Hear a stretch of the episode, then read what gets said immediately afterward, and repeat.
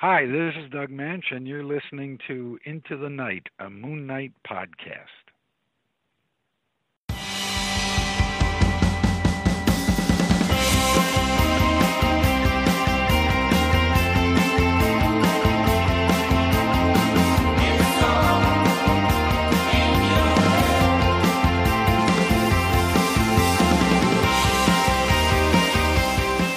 Yes, welcome back, loony listeners. You are listening to Into the Night, a Moon Knight podcast. This is an Isla Ra sessions for you. You are with one of your High Priest Khonshu, Ray, and you may hear behind me there's a bit of hustle and bustle. You know, people shuffling about, there's a bit of clinking of glasses. We are in Gena's Diner tonight, and with me, I am not lone wolf. Um, I have a very special guest. So happy to have him on the show. A big, huge welcome to John. 21 gigawatts! Doc Harrison. John, welcome. Thank you, thank you, Ray. Yeah, or should I say High Priest Khonshu? um, yeah, uh, yeah. Thanks for for having me. Yeah, this is. Uh, I'm looking forward to this. Um, it's not very often you get down to sit to to get down to sit down and uh, talk through some of the uh, the four issues. Although that's a that's a pretty um, yeah, it's a tough one to do to get four issues Mm, of yeah. your favorite comics. yeah, there's a bit of a, a um, kind of a, a more morbid pleasure I have in, in asking this challenge to, to people to come on. I bet. because I've done it myself, and it is very difficult. Um, very difficult to try and nut it down to four single issues. Um, Definitely. uh, Loonies, in case you, for first time listeners, this is an Isla Ra Sessions. It's one of the segments on our show. Uh, every waning gibbous, when the moon is up and it's a waning gibbous, we do an Ra Sessions, which is basically inviting fellow Loonies onto the show to talk about their four desert island books. Or what we like to refer to Isla Ra books, uh, four single issues that they cannot live without. So I've invited John, I've invited Doc, 21 gigawatts! go over here to uh, to to figure out what four books he could not live without. If he was stuck on the Isle of Ra somewhere, and he only had um, you know a spear and uh, and maybe a, a uh, you know a, a ramshackle net to catch fish, catch fish, what would he what would he bring with him? and uh, and John, yeah, you've picked some doozies here. I, I, well, yeah, thanks. Uh, yeah, I mean, I would certainly hope. Uh, I'd hope I'd have kind of some bottles of rum or gin. I think as well on the Isle of Ra. Yeah, well, you know, let's expand the fantasy a bit. Maybe, maybe during the shipwreck, maybe your scuba gear, you, you found some uh, old Spanish ship uh, submerged Yeah, exactly. and, and recovered some, yeah, some nice rum or. Uh, That sounds creepy enough as well because yeah, I, I think probably when when I was looking through these, I just thought these four comic issues. I thought um, I kind of have a bit of a dark sensibility, um, and so yeah, yeah, uh, look, speaking. creepy sunken ship, uh, probably sort of probably with sharks around it. Probably sort of sums it up really.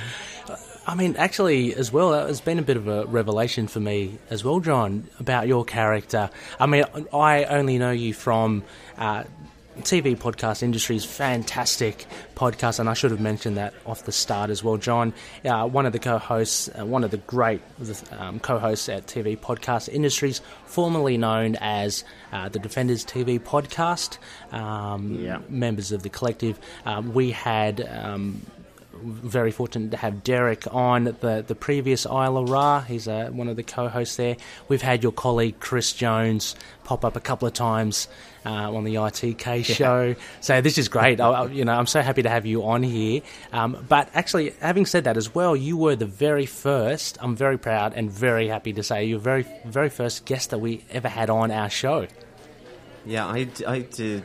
I remember that. I, I, I did some reading out. I did some narration, didn't I? Yeah, yeah. You I did. remember that. You did. Uh, we we started off a thing. uh, Some of the older episodes were bare bones. Uh, we called that was our synopsis. Um, John, actually, incidentally, uh, John, you write awesome um, synopses for the TV shows that you cover.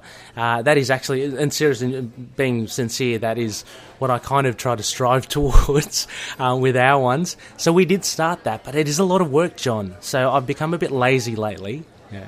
No, it, it is. It's nuts. It's kind of like um, because you you have to condense it, this like an hour show, mm. or you know the size of the the the comic or whatever, you've got to condense all that into like a paragraph, and it's it's tough. Mm. Yeah, it's pretty tough sometimes. In fact, it's easier for movies when you've got like a two and a half hour movie because it's just like there's no way you can do it. So yes. you just literally kind of go, this is where they're at, and something happens. Yeah, true. I do kind of have a bit of a method to my madness now, but. Um, and sometimes, yeah, you're not in the mood for it, so you just kind of you read back in it and you go, oh, what was I saying? That's like it. It, it looks like a te- it reads technical, and then other times you kind of get inspired to be a bit silly. I think I did a movie one once uh, recently, actually, for The Boys, based on the episode. So I tried to do it in a. You know that American sort of announcer kind of thing. Yeah. It absolutely wrecked my throat for about um, yeah. a week after. I, I think Derek had to do some massive jiggery pokery on the audio to try and make it sound more, you know, in this time. Yeah, I was yeah. trying to do that, and it's like, oh my goodness. Oh, that in in a world. yeah, yeah, yeah, yeah, yeah, yeah, exactly. Yeah. Um, so yeah, but that, that's what that's my. Yeah, that's my kind of one of my contributions to our podcast mm. on uh, yeah TV podcast industries. It's it's funny when you say uh, like defenders because I'm like I do miss that, uh, but sure, I think we had to with with all the Marvel Netflix stuff that we covered on that um, coming to an end. We, I still kind of want to keep it, but yeah, unfortunately, I'm kind mm. of outvoted. Yeah, uh, look. TV podcast industry is, is, fantastic as well. I, I religiously listen to it, um, but yeah, I mean, similar to you, John. I, I there is a. I was a little sad that Defenders because yeah. I had you know, my journey with, with your show started near towards the beginning as well, and um, you know, I can associate your podcast episodes with um, various locations. Like we've um, we've moved a couple of locations, so I remember distinctly you know, walking through the national park, you know, listening to your stuff. Uh, also, you know, mo- things as mundane as mowing the lawn and, and listening to you guys. Just you know, um, we're you in must a different... have had to ramp up the volume on that load above the mower. no, no, you must have been deaf. No, John. It, I thought I'd be smart and get a manual mower, you know, the old fashioned ones. Ah. oh, no. Okay. Yeah. Uh, a lot of blood, sweat, and tears. Uh, let's just say that. Because our backyard was, was not that big. So we thought, okay, let's just get like one of the old fashioned ones. Yeah, yeah. But very hard work. Uh, but still, listening to your podcast made it a lot easier uh, as well. Uh, yeah, I mean, and so having listened to you for such a long time, um, you know, and, and I spoke to Derek about this as well. You guys have been one of the mainstays um, to podcasts that I listen to uh, as well. And we won't get into too much of it because I did kind of broach it with, with Derek. But uh, you guys, uh, obviously, Gotham um, Defenders TV podcast, you branched out a little with, with Hannibal.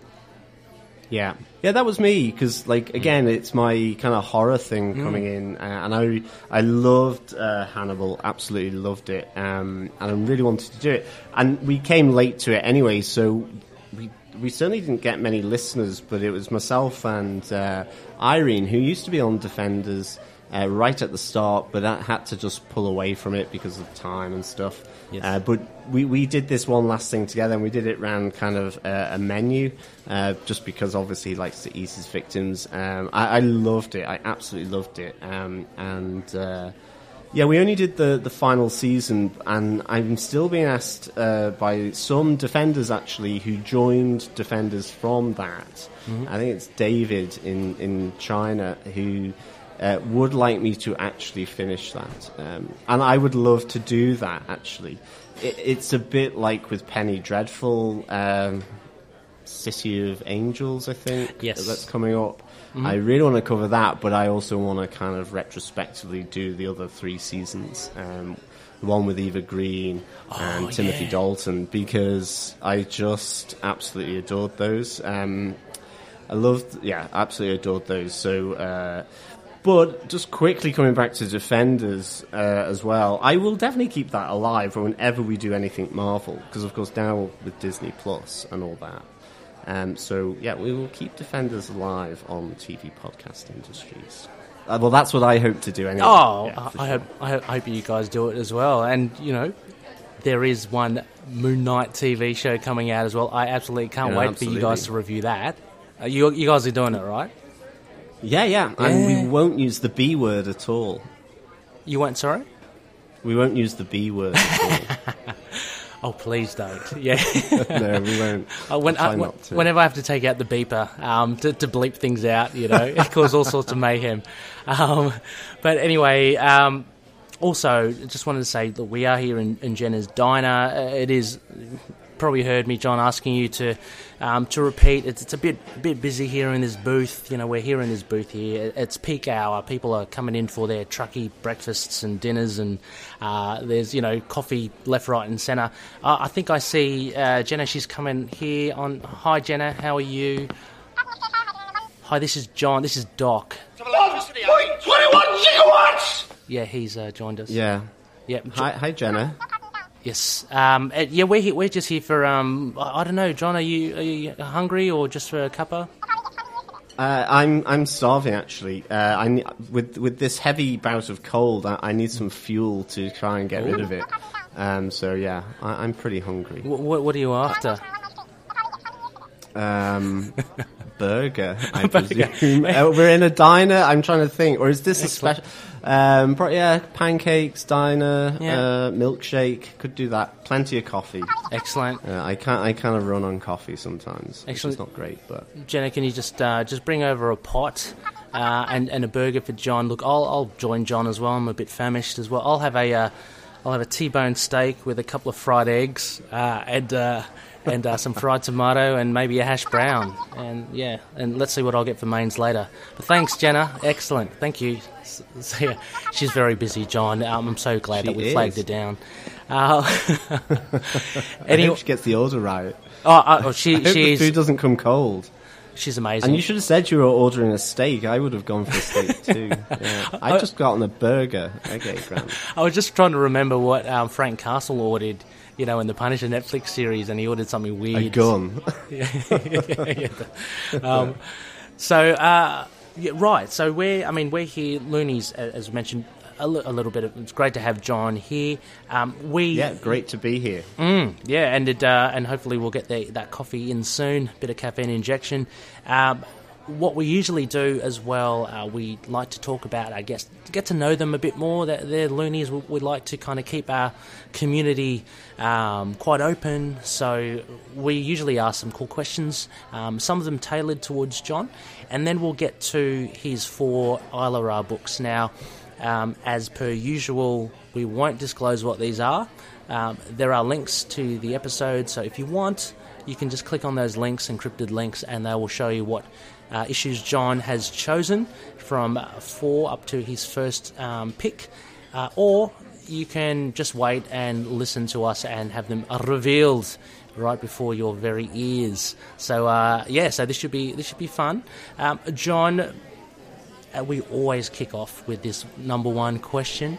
Um, we'd like to know how you first got into into comics. How, what was your gateway drug? Um, I, if if I go really far back, it was paintings by Bruegel. weirdly, Wow.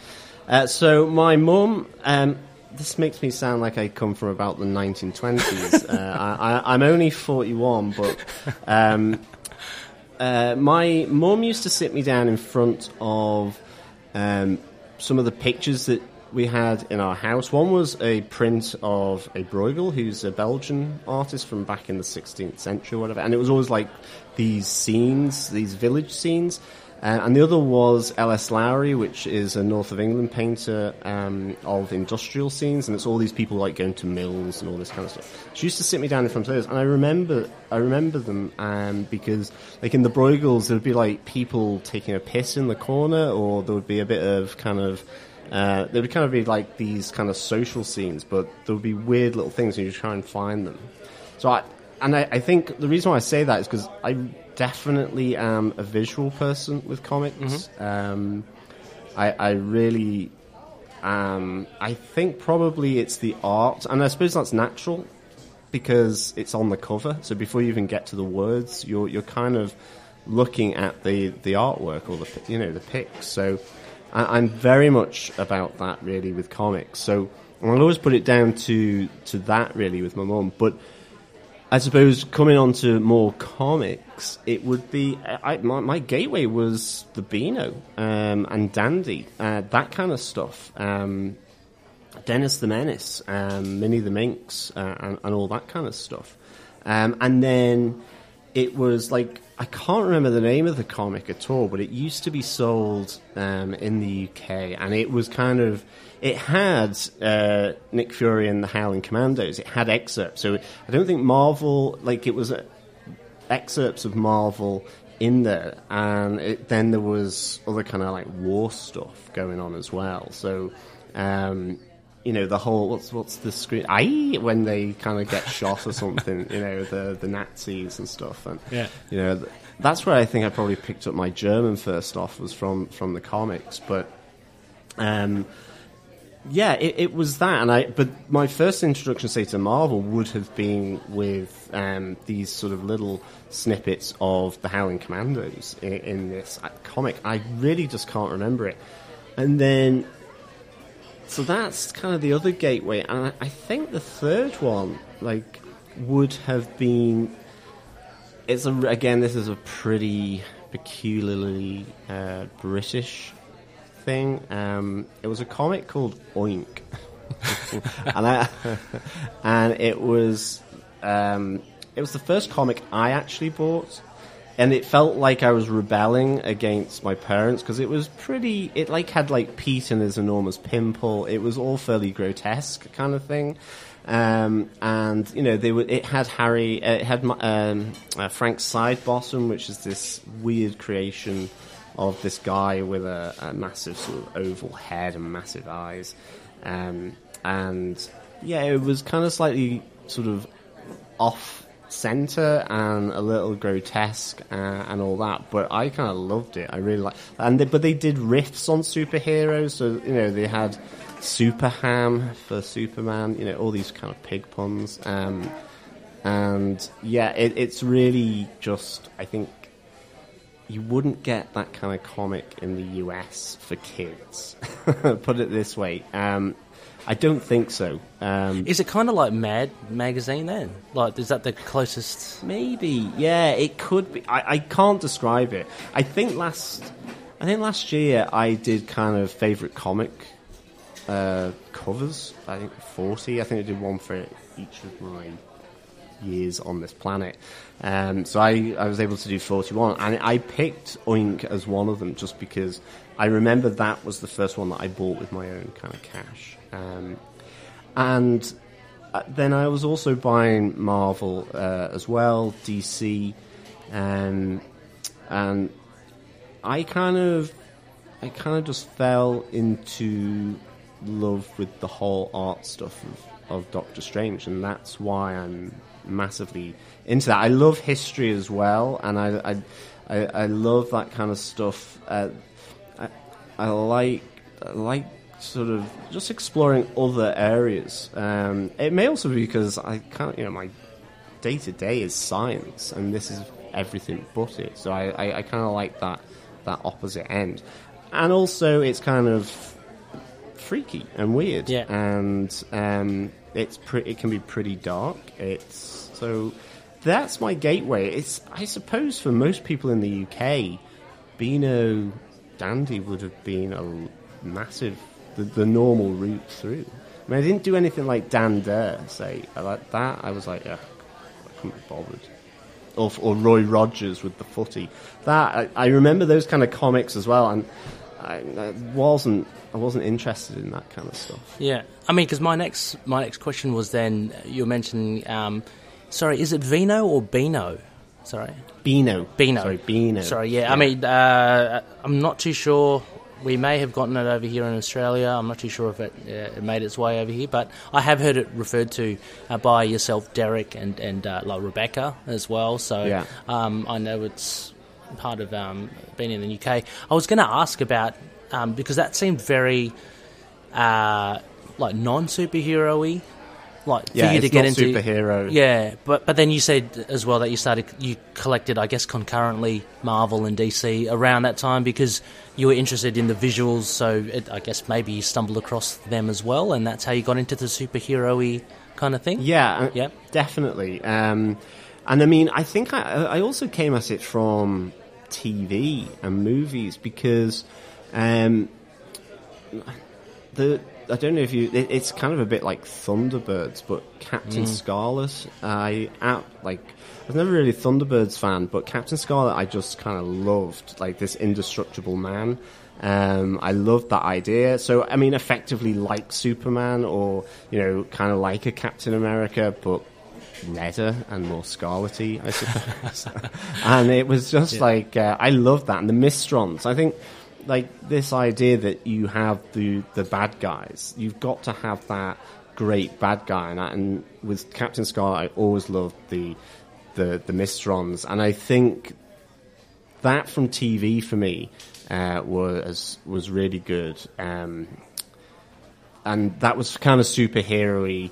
Uh, obviously, you had Spider-Man and Hulk at the time, um, and that was always good fun. Like I, I, I loved that, um, and I suppose the big wow moment would have been with Batman. Though I mean, it would have been with Batman, um, sort of what late eighties. Just just the one reference there, John, but that's okay. Oh yeah, yeah. Sorry. Oh gosh, all yeah, yeah. Um, No, yeah, with Michael Keaton. I should just say Michael Keaton in a robe. Yeah, Yeah, yeah. That that film with Michael Keaton in his dressing gown. Yeah. Um, uh, I I kind of really liked that one. Yeah, I mean, uh, again, I mean, we are pretty much around the same vintage as well, John. Um, I'm pretty sure. I mean, I'm 41 as well, so we we kind of, you know, the batting the same average here. Um, Yeah. but um, like you as well, and some younger listeners might not be aware, but Spider-Man and the Hulk, around that kind of period of the early 80s, and th- they were the two big Marvel um, characters. big time. And Spider-Man obviously still is. He's he's like the the pin-up boy for Marvel, but Hulk was actually a lot bigger than what you associated with him now. Um, so yeah, obviously. So you're mentioning, I guess, the TV show. Um, the, the the animated series, all that as well. It's funny that you also mentioned with with Beano um, and the art and, and the art that you were exposed to with your with your mum, um, this kind of weirdness because I can see that thread go through to Doctor Strange, as you mentioned, like with early Ditko stuff, and you know the whole even in the movies as well. So I, I can kind of I can see and understand why you kind of like those sorts of things now as well. Um, we'll get into a bit of it just a little bit later as well, but you know with your horror, um, you have a, a really a big fascination with with sci-fi stuff as well. I know you like black science stuff like that. Yeah, sci- sci-fi, uh, fantasy as well, um, and uh, uh, horror. I, I love that, and if you combine them together, then I'm just like in pure heaven. And yeah, I mean, Black Science um, by Rick uh, Remender is really good, and of course he's one of the authors of one of the, the books that I've chosen. Like I, I, I think he's great. Um, I love his style of writing, and I love the artists that he gets on board with him. I, I think they kind of just bring this really um, rich visual style to everything. Um, but yeah, I mean, horror stuff I can. I, yeah, it, and sci-fi I love. I mean, it's why I absolutely adore, say, Alien and Event Horizon. I mean, Event Horizon for me is just like awesome. Um, I was about to ask you exactly about Event Horizon. Do you know they are making it a TV series? I know. Yeah. Yeah. That might be coming to TV podcast industries because um, Excellent. I would love to cover that. because that for me, I can't remember who was I talking to. Um, I was talking one, to one of the loonies, and that would have to be one of the darkest like Oh, sci-fi things I've ever with Sam Neill and Laurence Fishburne. Yeah. man, uh, I want to watch it again. Actually, Yeah, um, it, it's brilliant. It's, I mean, it. To be honest, I think it may be partially messed up actually in the head. Uh, I like, I do, I do think it, it's, it's far out there. I mean, I remember the first time I watched it. I think, I, I suppose, for me, just quickly, like with the horror. Like people are like, why do you like it? And it's because I actually do get scared. I, I'm I'm really bad. I I frighten easily. I, I frightened in Toy Story 3 when a fluffy teddy bear came out of the dumpster. And I think that's it. I don't know whether it just brings me back to my primal, pri- uh, primordial kind of um, sort of, you know, fight or flight. Well, basically, I would run a mile. Um, I just, it really just, you know, I can hear my heart starting to beat. I pull up the cushion or whatever, and I'm like, okay, this is really bad. So, I think the first time I watched Event Horizon, um, I probably only saw about half the movie because I was just like I couldn't watch it, and then I have to go back once the once I know where the scare points are. Um, it, it's like it's fine, but I, I I have that reaction even now. I, I can be watching movies that I've seen a hundred times, and I just slip into this complacency, and then there's this big fright, and I'm like, it's just Derek's wondering what the hell is going on on the other side of the couch because I've kind of let out a massive sort of scream or something. I, and I like, but I like that. It's like getting on a roller coaster. It's so weird, yeah. Because it, I was about to say, like most people, when they are frightened the bejesus out of them, they usually try to steer clear of being Yeah. scared. But you seem to be like a moth to a flame. You seem to be going back again and again. Yeah, it. no, it, it is. I I think it's like going. It's like roller coasters. I mean, obviously, um, because I'm like at the end of the day, yeah, we all know I'm not in any serious danger. It's not like I. Or um, are you? Are you, John? Are you serious? Well, that's true. If I have a, I could have a heart attack from it or something, maybe. You know, no, I was about to say the boogeyman somewhere. Yeah, but yeah. Well, yeah, exactly. It, it's kind of. I mean,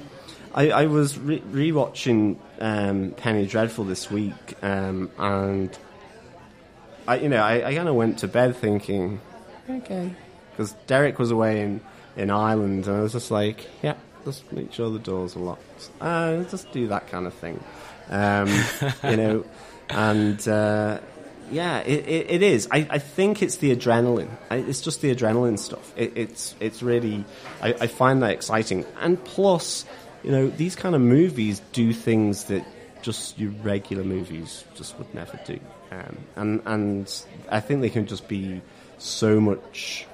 There's a creativity there by having to think up new ways to scare people, and you know, a lot of the time you can just get a lot of schlock because um, you you know it's kind of it's horror by numbers you can get if you're not it's like you know scream when it first came out great concept. And then gradually it just gets diluted over time. It, it all that kind of stuff. But when they you know that that that that sort of next leap or jump um, it's like Blair Witch Project it was like Yeah. um, Did, did you like Blair Witch Project when it first came out?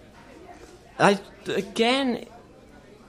Yeah, I did. It, it's Yeah, kind I of, did as well. um, I- yeah. I, I really liked it, and I mean, it's one of those ones where you kind of the scares are internal, like properly Absolutely. internal. Um, and uh, I, I, you know, that's why I like. I think with with Penny Dreadful, it's that sort of you know with Frankenstein, Dracula, it's all those kind of those uh, old horror stories, um, which are really good. Yeah, I, I'm with Blair Witch. Uh, look, and I'm going to throw. I actually just want to get your take, John. I'm going to throw some random horror movies at you. But um, before that, um, Blair Witch, I, I watched that, uh, the midnight session, I remember.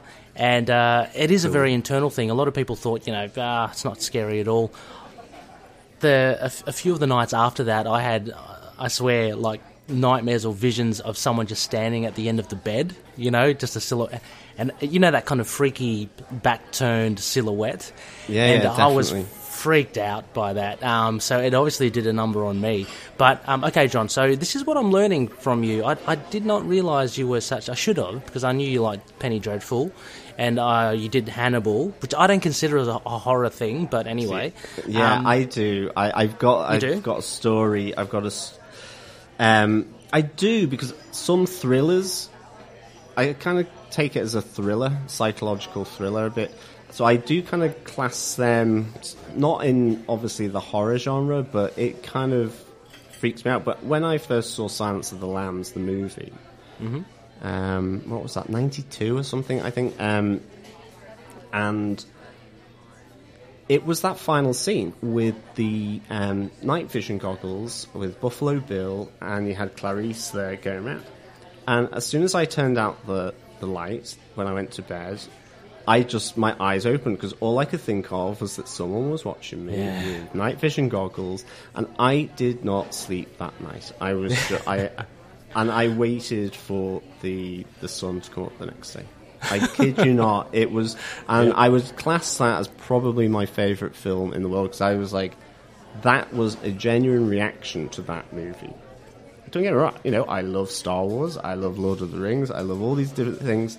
I've, I have strong reactions, you know, of joy, happiness, whatever, with those. But I was like, that movie effectively made me not go to sleep, and I was like, that's kind of impressive. I think that's that. I, that for me was just the freakiest thing ever. I was like, okay, is someone in the wardrobe watching me through uh, night vision goggles?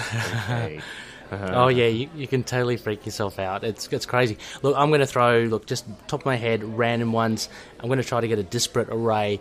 Um, okay, what do you think of say The Ring, the Japanese version? Do you like Japanese horror?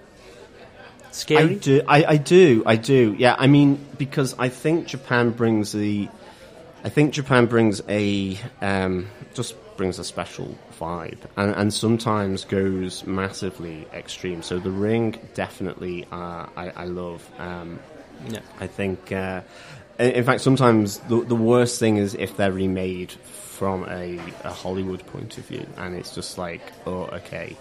Um, but yeah, there's something special about Japanese horror. Um, There, there I I, mean, the, the pacing is a lot different, and and I admittedly like some of the American remakes of like the the Grudge. I remember seeing that, Yeah. and I I enjoyed that because uh, in Hollywood, I think the pace is a lot quicker. Um, um, American audiences, you know, or Western audiences are, are a little more, a little less patient.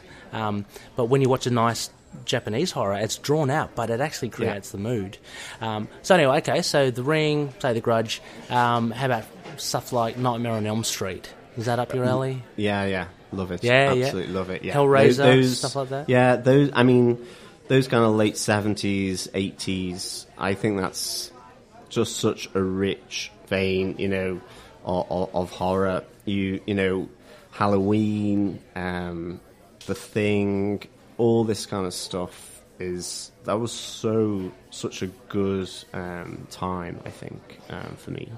Uh, yeah. I've got to ask The Evil Dead. Do you like The Oh, Evil yeah, Dead? yeah, I do, Yes, I do. The originals, I- yeah, yep. Yeah. I love the TV series as well that was out. Oh, Ash recently. versus the Evil Dead. Very Yeah. cool. Very cool Yeah. indeed.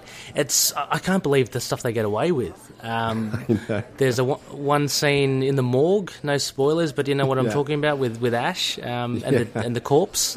Yeah, yeah, yeah. It's just, yeah, it's, wrong. weird. Yeah. Uh, weird and wrong. Yeah, Um, a little curveball. How about critters? Critters? Yeah, that scary? I- yeah. yeah. Like Chris that? is like I like um, another kind of weird element is I like big sort of mutant animal kind of, uh, and I don't mean don't mean Godzilla, but things like arachnophobia, um, things like piranha. Um, Ah, okay. uh, Species. Yeah, species was good um, to some extent, but I mean, not, not it's anaconda. I like the cheesy Anaconda, animal yeah, yeah. kind of thing, but Yeah. eight-legged freaks, that kind of stuff, which are really yeah. Um, I, I kind of like that element as well. You've got a vast palette because I mean I'm a huge fan of Penny Dreadful as well, and for me that's top quality, um, really well produced, uh, well written, Yeah. well acted. Um, it takes itself seriously as well. You know. Um, Yeah, big time.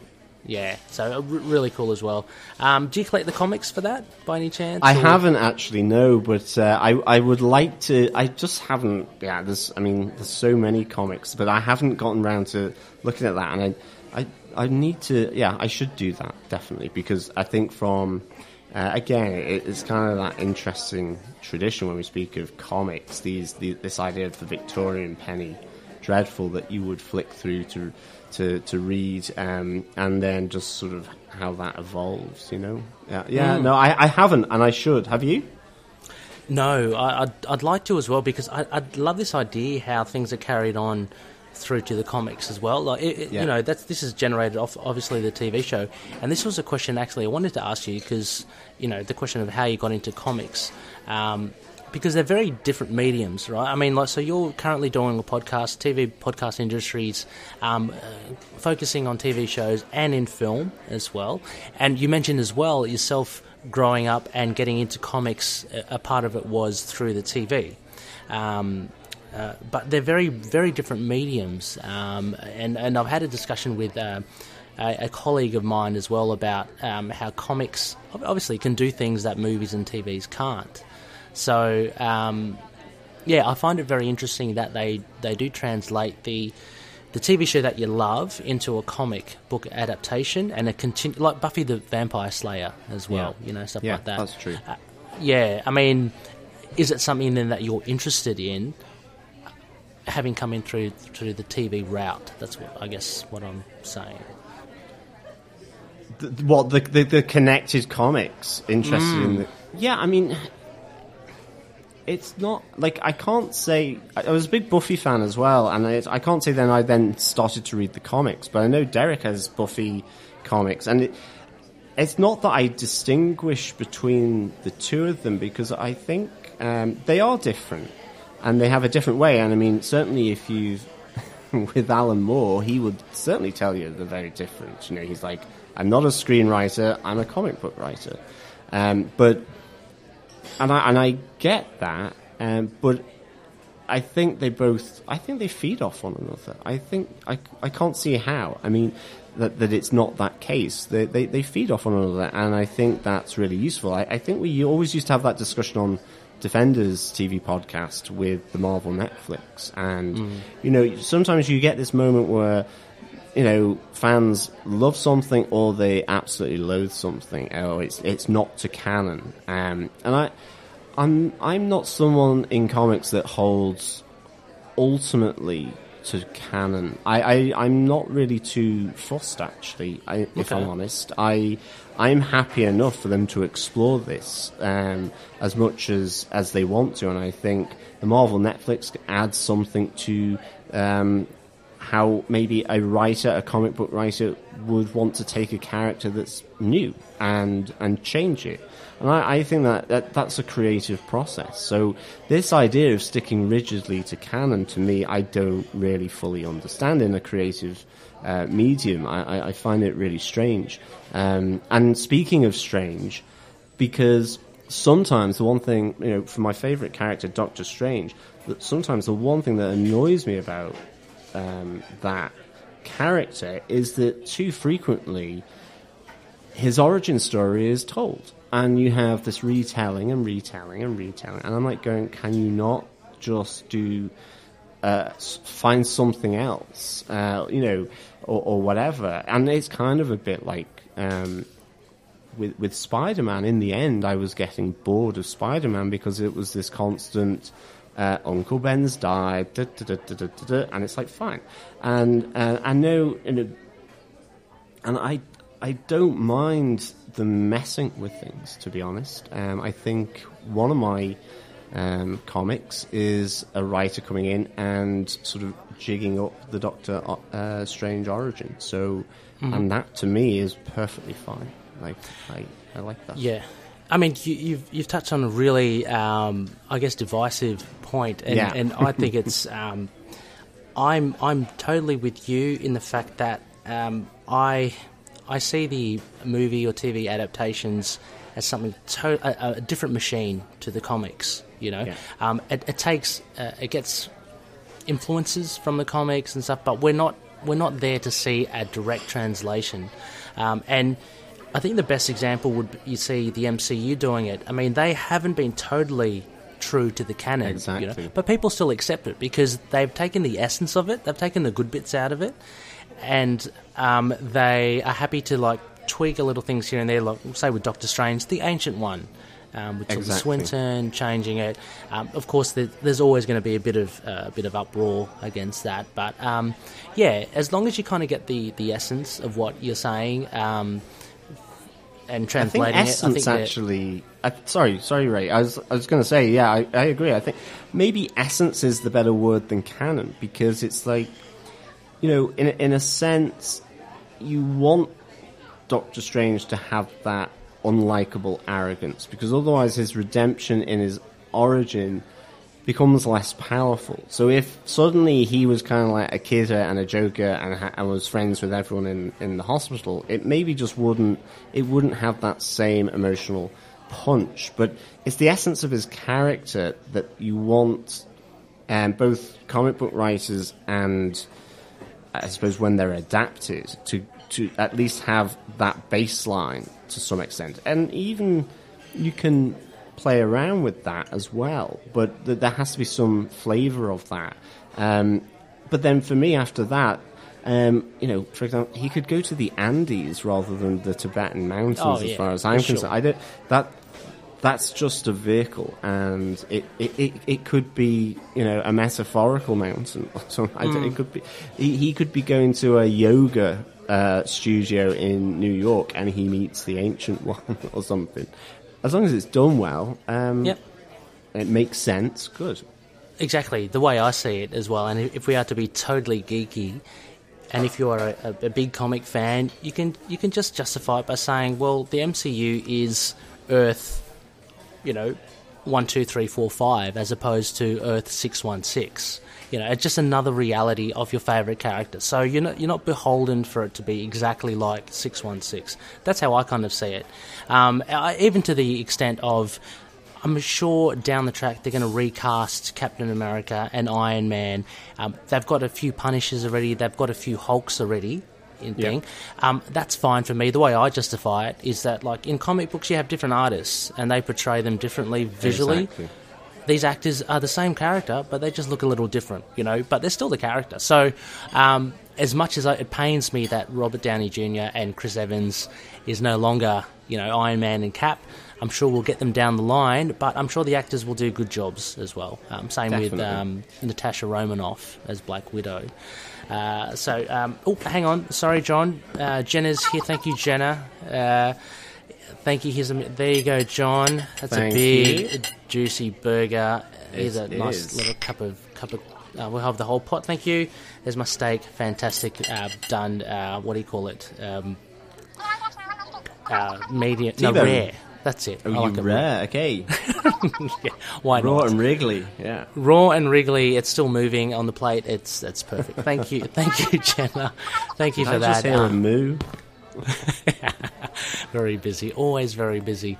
Um, yeah, no, very, very interesting. And uh, anyway, John, just to, to cap off this this talk about this point, um, bringing it back to comic books and going in between that and the other medium of TV and film, um, it, it just surprises me. Like, I- asked that question to you about Penny Dreadful, about the comics as well, um, and me being a fan of Penny Dreadful. Uh, it's weird that comic book fans who do like a TV show aren't, from what I think, so inclined to follow on with the comic books. Yeah. Um, yeah, you mentioned Derek has done that with Buffy the Vampire Slayer, but more more often than not, people I've asked or, or spoken to tend to go, "Yeah, I really love that series. Oh, did you get the comic book series?"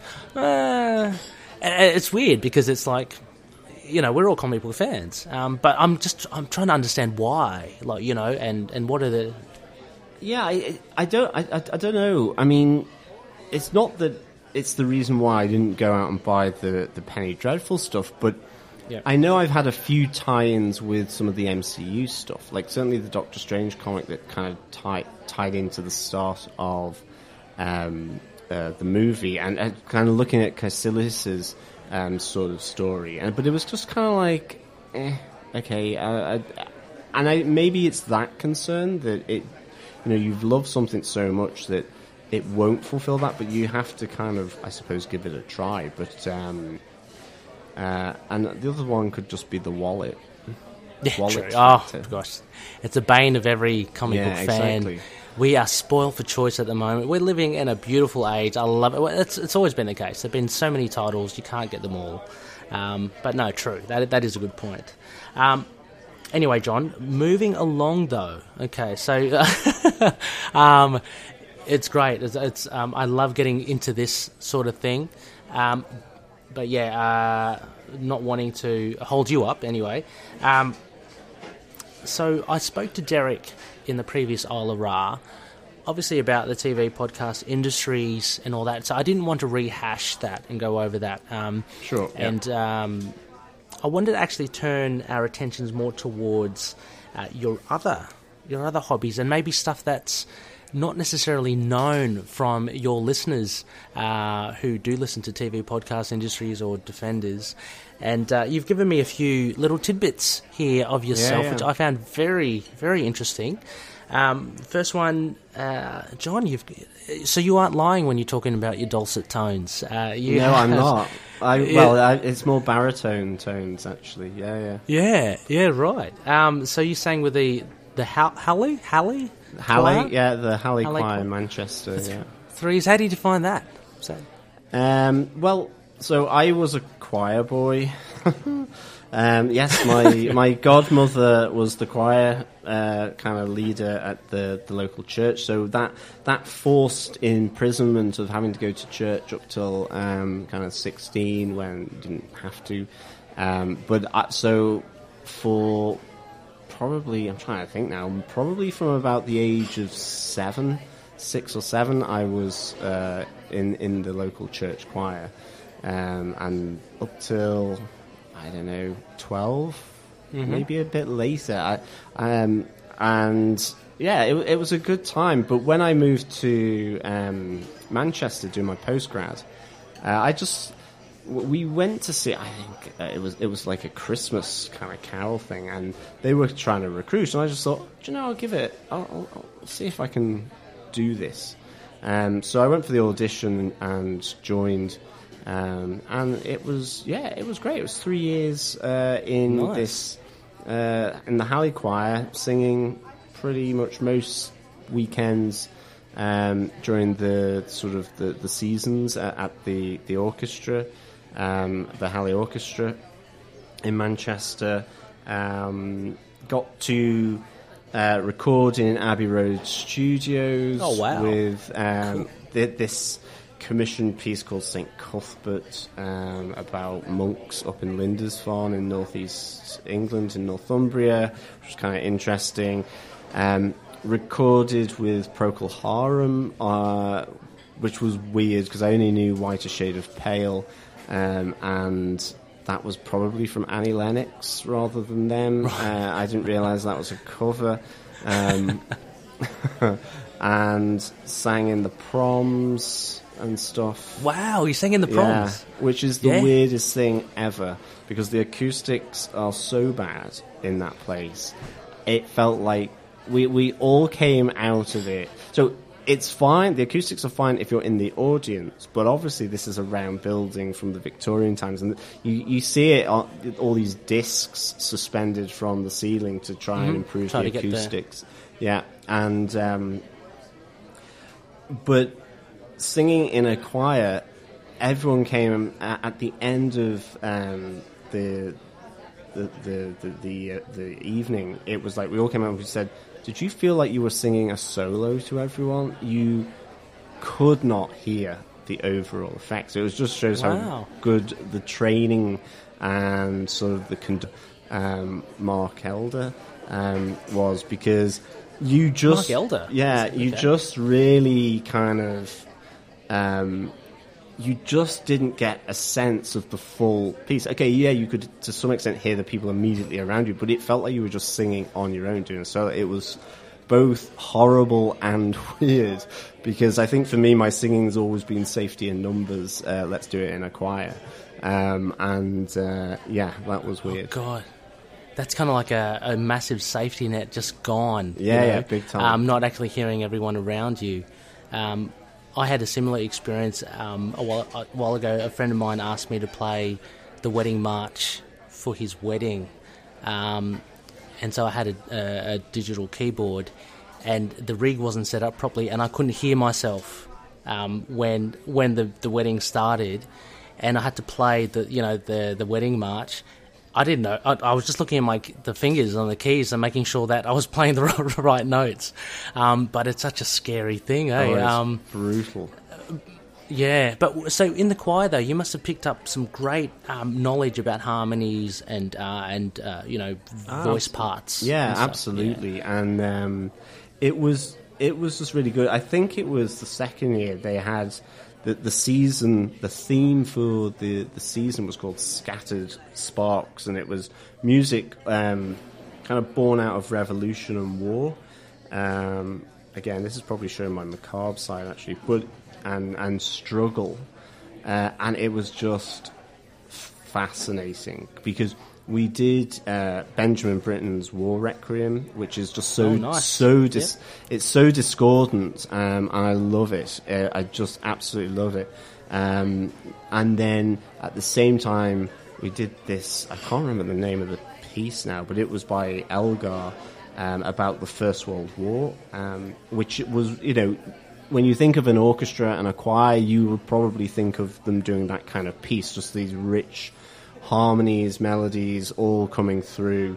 Um, and then the other one that I I still is my probably one of my favourite choral pieces um, is uh, Tippett's "Child of Our Time" because it's okay. um, I think the the the the reason for him doing it behind that is amazing.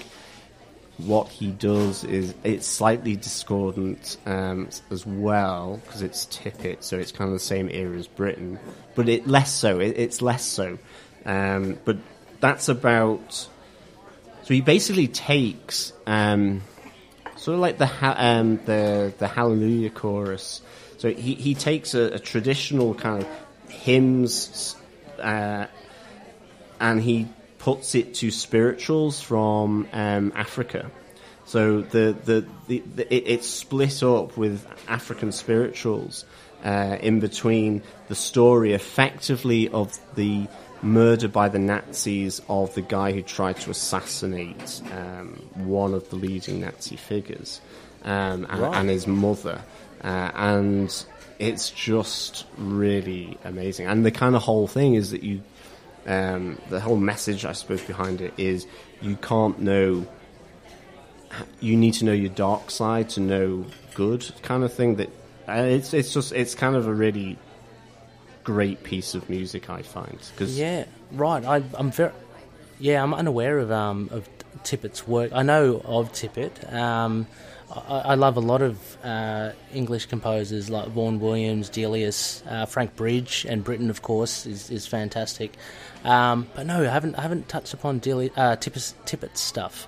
Uh, but that sounds very interesting. Um, I love the discordant. I love this kind of um, um cultural kind of uh, you know integration with it. Um, so you know, Dvorak did that as well. He went to America. He did you know he, he looked at the uh, um, American traditional, I guess, traditional music. Uh, a, a, lot of, uh, yeah. Um, so yeah, no, great. I mean, that, that's cool. I, you know, I love my music as well, John. So it's very, I'm very happy to hear that you yeah. in, in, the choir, and um, I always just, uh, yeah. Uh, my partner Eve used to be in the choir as well, and she picked up the knowledge of um, of harmonies and stuff. So I don't know about you, John. If you ever listen to a song on the radio, if ever you try and you always I don't know if you probably hum the harmony yeah. to it or the yeah exactly you know, the third above. Yeah, exactly, yeah. definitely.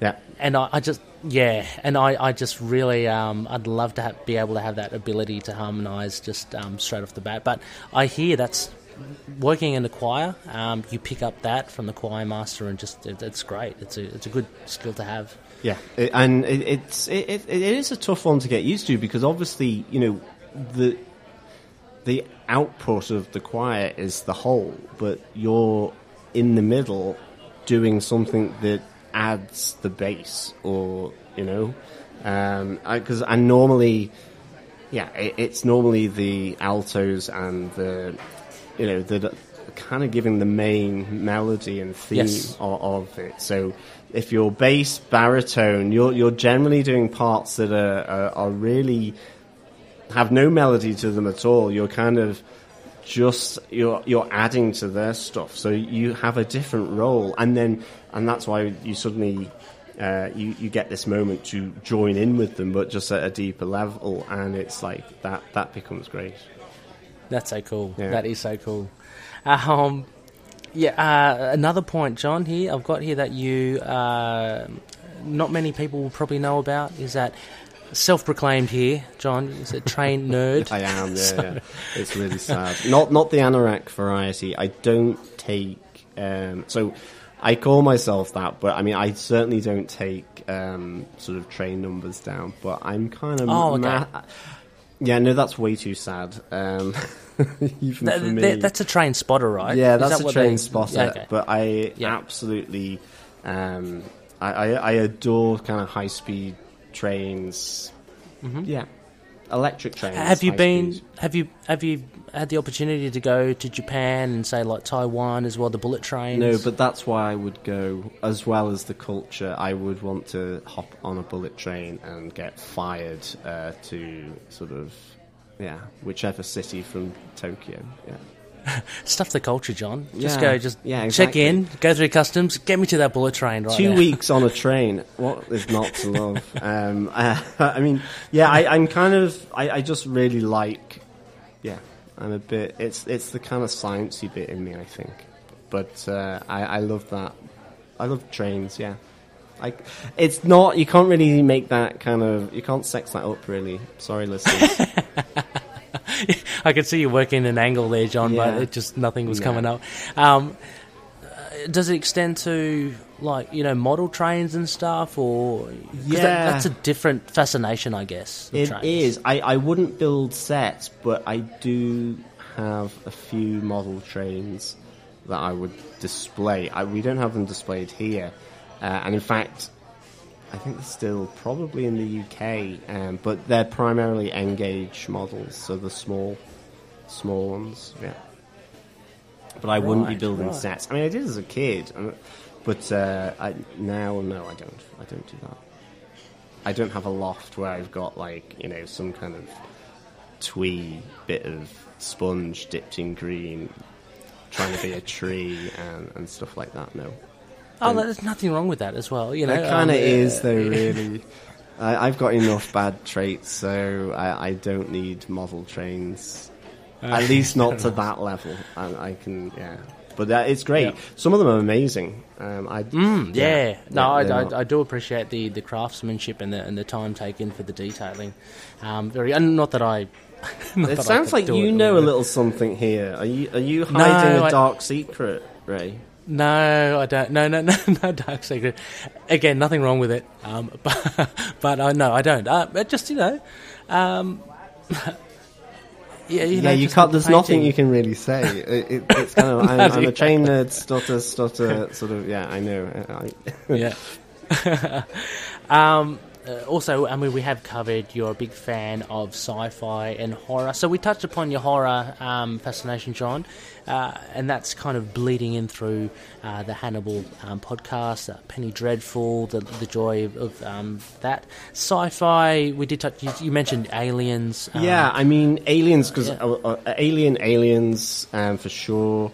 Uh, Event Horizon, but you know, like Star Trek. Um, I remember watching the old. I see you're uh, Trekkie, Yeah, yeah. I mean, watching the old Okay. uh, Kirk stuff with my dad growing up um, on, on BBC Two, Next Gen, absolutely. Uh, Deep Space Nine, all everything. Um, Star Doctor Who? Wars, yeah, Doctor Who Yeah. as well. Yeah, Doctor Who, okay. um, Yeah, for yeah. sure. Um, uh, Star Wars. I mean, I suppose the first one I really remember is Return of the Jedi, but then I saw Empire Strikes Back, and I was just like, yeah, I want to be that guy in the AT-AT. That, that's yeah. Yeah. See, I don't go like, oh, I want to be Luke Skywalker. Oh, I want to be Darth Vader. I was No, I like, didn't I, as well, wanted huh? to be General Veers in the AT-AT, where he just kind of goes, prepare for maximum firepower, target main. Re-. See, I know the stuff, and I, it's kind of like target main reactor, and um, I wanted it to be him. Which is really sad as well. But anyway, just a bit off the side, you know, just just not really. and it's like, why do I want to be one of the Imperials? But it's just, I think it's the unif- it's the uniforms. It's got to be. Okay, well, let's not delve delve further. I'm, I'm hoping there aren't any dark sides to you there. No, I don't think so, but John, I- apart from the obvious, the horror. But uh, Yeah, yeah. But yeah, I, that's who I wanted. It's really and well, Boba Fett as well. Boba Fett's Yeah, pretty cool. but then he gets eaten really quickly. So Yeah, uh, it was a bit, that was a bit of an anticlimax. It was, um, it? But yeah, we, we, we'll get more of him, I'm sure. The whole thing's expanding now, so um, you know the Star Wars universe. It's it's it's timeless now. Generations, you know, uh, are loving it. Um, John, please indulge me as well. I'm, I'm, you know, it's probably not that the the top tier sci-fi stuff, but you know, please indulge me. I do love it. Predator, do you like Predator? yeah, yeah, Is love that Predator. Oh, you do? Yeah, I love the Okay. first Alien versus Predator, and Oh, can't do? help it. okay. Yeah, what is not Okay. to like with a pyramid under the Antarctic ice sheet? Yeah. yeah, why not? I mean, It's a bit weird. Yeah. I know. Predators drawn to the heat. Why are they going to the Antarctic? Yeah. Anyway, you know, Yeah, but why not? that's Like- details. Yeah, exactly. Who needs details? Uh, look, it, it's one of those movies that I can watch because it's just you don't need to. It's just It's fun. the, the, a friend of ours has said, and I, I am absolutely with this philosophy. How do you know a good film? Only bec- by watching utter shit films. You need to understand bad movies to know what's good. As an example, um, on the horror front, I remember doing a Children of the Corn uh, sort of uh, movie run through. the the original. Yeah, first one amazing, really good. That spooky vibe. Yeah. By the fourth one, you kind of do want to pull your teeth out and probably slit your wrists. It's Children of the Corn, the Urban Harvest. So, lo and behold, in the middle of a city, in a derelict industrial site, there's a field of corn, and you're just going, why? just why? Um, no story. Uh, just just why um, and but nonetheless I now know that the first one is really good because when you look at that it's proper bad I, I think uh, that fourth one or whatever you mentioned, John, was probably built from the title upwards. Like a writer probably said, "Urban Harvest." That sounds pretty cool. Okay, what do we do? that's like the opposite of rural yeah, oh, exactly. Oh, it just works on so many levels. Yeah. Um, anyway, um, all that aside as well, I've got a final little point here, John. A film history fan. so, um, by that, sorry, John, was that a pickle, a gherkin? Probably just got caught in your throat there from the, the burger. yeah absolutely sure. yeah, yeah. yeah, exactly. Um, the- it's not my chesty Uh, cold at all no, no, no, no, not at all. no, No, no, no, no. We've got to keep the keep the uh, smoke screen. What do you call it? Keep the yeah the smoke screen yeah dream. yeah, keep the dream exactly. alive That's a gherkin. And the gherkin. So, film history fan, John. Um, what does that? Are you, are you talking about um, how film has progressed through history, or are you talking about just historical films? Um, I suppose a bit of both, really. Like, I'm massively interested in movies, um, and like, you know, at, at the same time, you know, I can, I can absolutely go low as low to as highbrow as highbrow. Like, I, I can go anywhere in between. I, so, I think it's a. I just love movies, so I, I'm kind of interested in, um, in just maybe how they're made how you know how they're constructed from both sort of the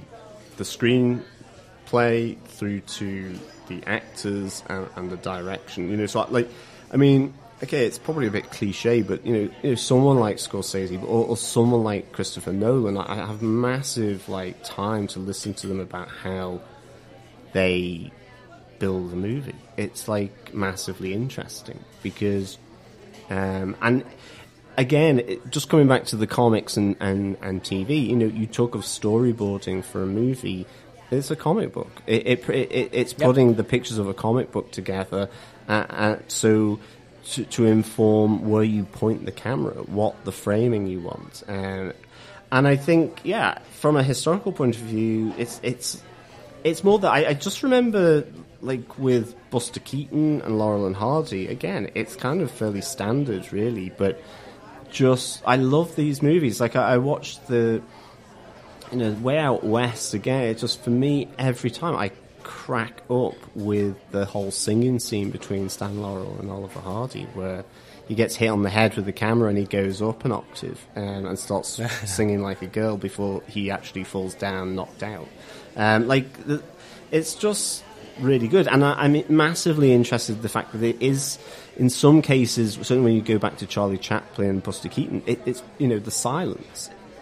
Um, being able to construct something like meaningful out of having no sound is like fantastic. Um, is that your favourite era? Like around the, is that around the twenties? Um, I've, I've, got that wrong, or um, uh, what, what is your favourite era of? of I think it's the eighties. To be honest, I, am I'm, I'm a kid of the eighties. Um, okay. I mainly because it, it, like as I say, you know, Die Hard, um, all these movies, oh, yes. um, you know, sort of Aliens, Terminator 2, um, The Goonies, E.T., um, you know, second part of the never-ending story. Yeah. yeah. All, so it's just like it, it's almost before it became a money thing. I, I think the saddest thing I find is when people talk about movies in terms of, of how much box office they make because that's what a company does because that's the, that's why they do it.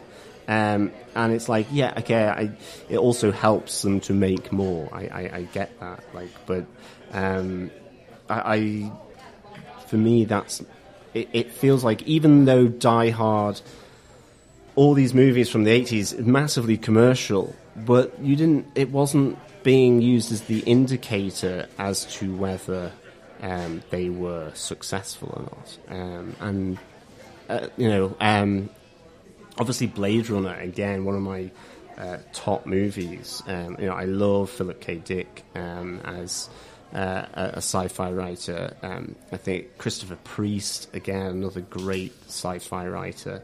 I I love John Wyndham. I mean, you read his books now. Um, so John Wyndham, you know, of Day of the Triffids, uh, Kraken Wakes, or uh, Midwich Cuckoos. Um, this, uh, you know, his, his, he's from the fifties, um, and you know his stuff has been turned into TV and movies quite a lot. But um, it, you know, his style of his language is a little bit kind of dated, maybe. But I love, I, I love his some of his concepts. I mean, his chrysalids I think is probably one of my favorite sci-fi books. Um, it's just really, really cool.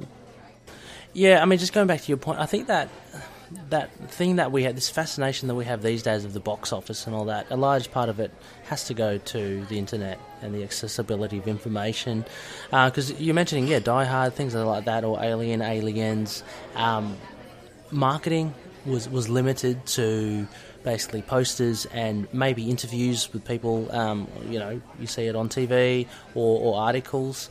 Um, but now we're just privy to so much information, and now it becomes a you know what is better how do we gauge something is better than another and exactly and i think the other thing is there's so much like if you look at the sort of movie slate back in the 80s and 70s you would probably have at least half the number of movies out in a year as you would now so, like, unless it does start to ramp up the cash, movies can be in and out with, within two weeks. But I think ET, if I can't remember the exact number, but you were talking, it was in the cinema for months, um, and you know, you, you went when you want to. Whereas now it's kind of like they try and hammer you in to go, say, like you know, like with horror, it's like go and do it in at Halloween in October, or the summer blockbuster, or the winter blockbuster. And it, that works because it, it, kind of puts dates in the diary, I suppose. Whereas you think, kind of back in the day, um, yeah, you could, it can, you know, the Goonies would come out, it'd be in there for like, I don't know, three months or more. Um, yeah, yeah, no, for sure. It's um, uh, very different days from the day, you know, back when you and I were were we tackers. yeah. So, and, and it, the other thing is like with sci, uh, not sci, but with vis- uh, visual effects and stuff. You know, it, and I, I think directors now certainly understand you can't just chuck visual effects at something. And there was an era there where there was a short p- period of time where you saw directors just throw the CGI in. It was very obvious. Like, yeah. I mean, George Lucas, unfortunately, is the um, classic example where because he was forced to innovate because he didn't have the cash, he came up with the first three, you know, films in the Star Wars trilogy, and good visual effects for the time, absolutely, and I think they still hold up in many respects. Um, but good story, and then you go and see. Li- I mean, episode one was I have all this money, I can just make everything artificial, and it just absolutely bled the life and soul out of it. Um, yeah. You know, it, yeah. it's mental. Whereas someone like Peter Jackson with Lord of the Rings, that how he, you know, he, he used at least for the first three. I think he also got carried away, and maybe that for, with with the Hobbit.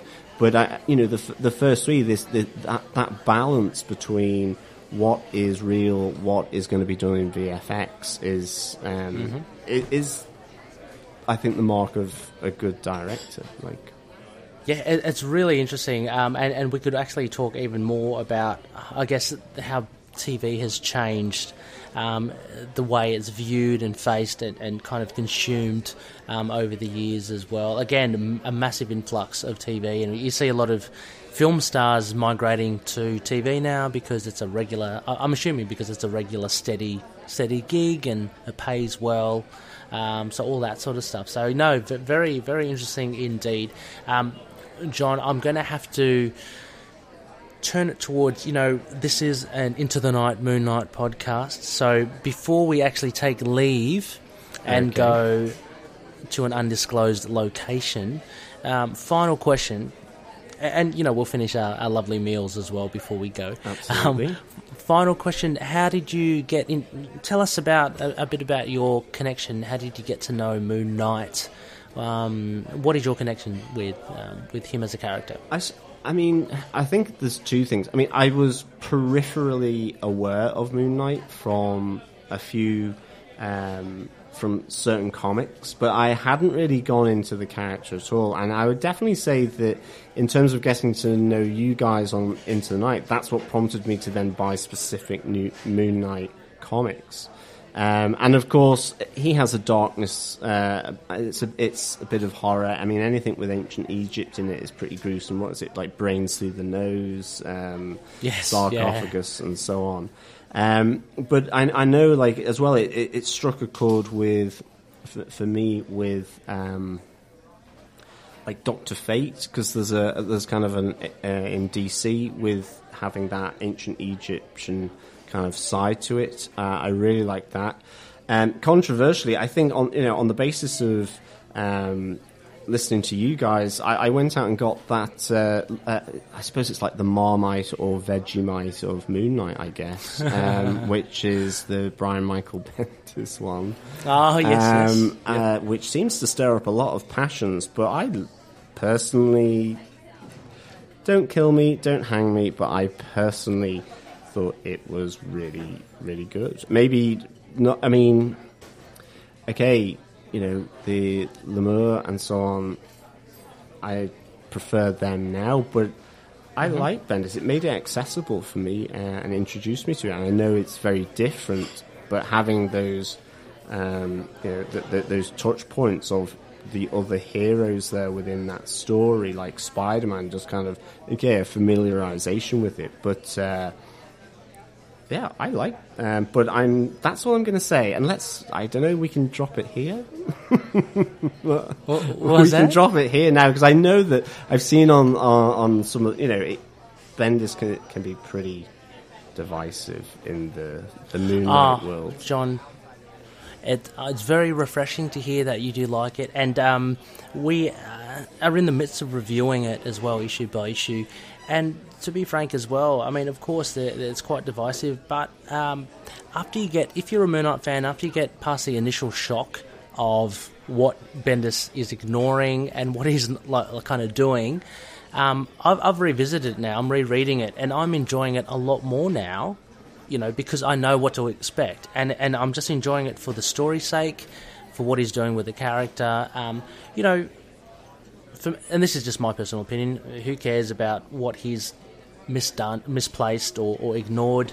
Um, I'm just enjoying it for what it is, and it's a very, very cool, um, very well drawn series. So um, I, I, find your comments quite refreshing. I think that's great, um, and there's nothing wrong with it. Look, Loonies, everyone loves and loves and hates their own things, yeah, exactly. and it's all fine. It's all it's all just taste. Yeah, that's true. So I think from my side, I, I, have a little soft spot for Bendis anyway because he kind of, for me, in my own mind, in my own sort of view, he kind of, I think, re-engaged Doctor Strange into the wider Marvel uh, universe as well, with with some right. of his bigger crossover stuff, um, and that for me, I, I kind of thank him for because I, th- I think sometimes Doctor Strange, yeah, can, and most of the uh, magical, mystical uh, Marvel characters, they can kind of be a bit peripheral. You know, they're in their own world and, and they get left out a bit sometimes.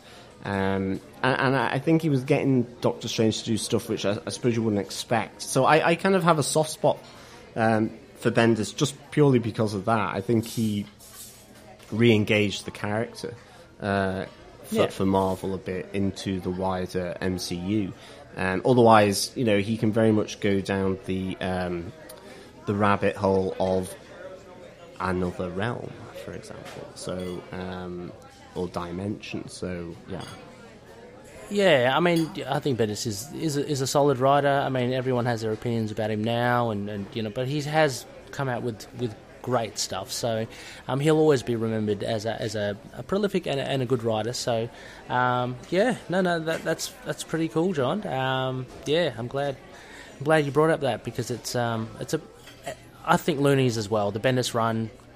If you haven't, if you're a, a, a new listener and you want to find out more about Mooney, uh, I would recommend it. Don't worry about the negative feedback from from it. it. It's one of those ones that you just kind of have to read anyway and make your own. Yeah, exactly, um, exactly. Make your own judgment. Yeah. Um, so anyway, John, I don't know about you. Um, if you're uh, ready to go, I am. Um, but we um, we have the mooncopter waiting outside for us. So uh, I know, I know, Mark. He can do anything, can't he? So um, let's uh, let's just uh, look. I've got this one. Let's just uh, pay the t- pay the bill here, and um, no, I think we should just leg it. We should just leg it. If we've got a mooncopter, we can make oh. a quick escape. Only joking. You think we can? Let's. Okay, okay. Let, let, I'm game if you are. Let let let's do it. Then it kind of be like right, um, I don't know. It, w- it would be something like uh, out of a Quentin Tarantino movie. yeah, let's do it. Let's do it. All right, Loonies, um, we're going to take a quick break uh, whilst, uh, don't tell Gena, whilst we leg it. and uh, when we be when we're right back, well, what am I saying? When we when we come back, we will uh, be at a new location to look at John's Isla books. See you soon. Come on, John, let's yep. go. See you, Loonies.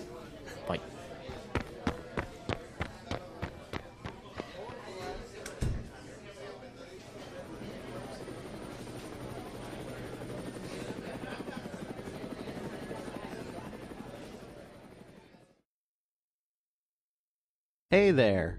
I'm sure you know about the Capes and Lunatics podcast, but have you heard about the Capes and Lunatics Sidekicks podcast?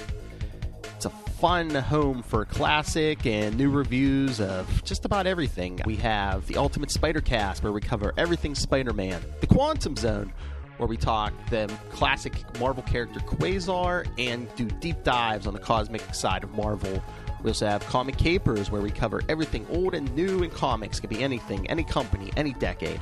And we also have our Media Mondays, where we cover some kind of TV show, be it a Arrowverse uh, current hit or our summer specials where we do reviews of uh, classic episodes of the Buffy the Vampire Slayer spinoff Angel.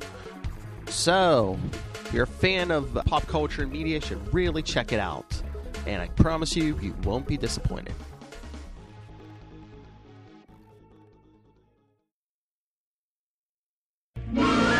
You belong, you belong, you belong, you belong to the Merry Marvel. anyone hear us? This is Trey Lawson. And I'm James Hickson. Anyone can hear this broadcast. We need your help. We've been kidnapped and imprisoned in a tomb by this creepy old undertaker named Mr. Gravely. And he's forcing us to review his collection of Marvel horror comics. Stuff like Tomb of Dracula, Werewolf by Night, Man Thing, Ghost Rider, and so much more. Forcing us to record these reviews as a podcast called The Tomb of Ideas. If you can hear this, please contact our families. Call the authorities. Anyone. Tell them we can be found at. Now, now, boys. Let's not give too much away. You can find James and Trey every other Wednesday at the Tomb of Ideas, a Marvel horror podcast. A proud member of the Cinepunks podcast group. See you there, Tomb Believers.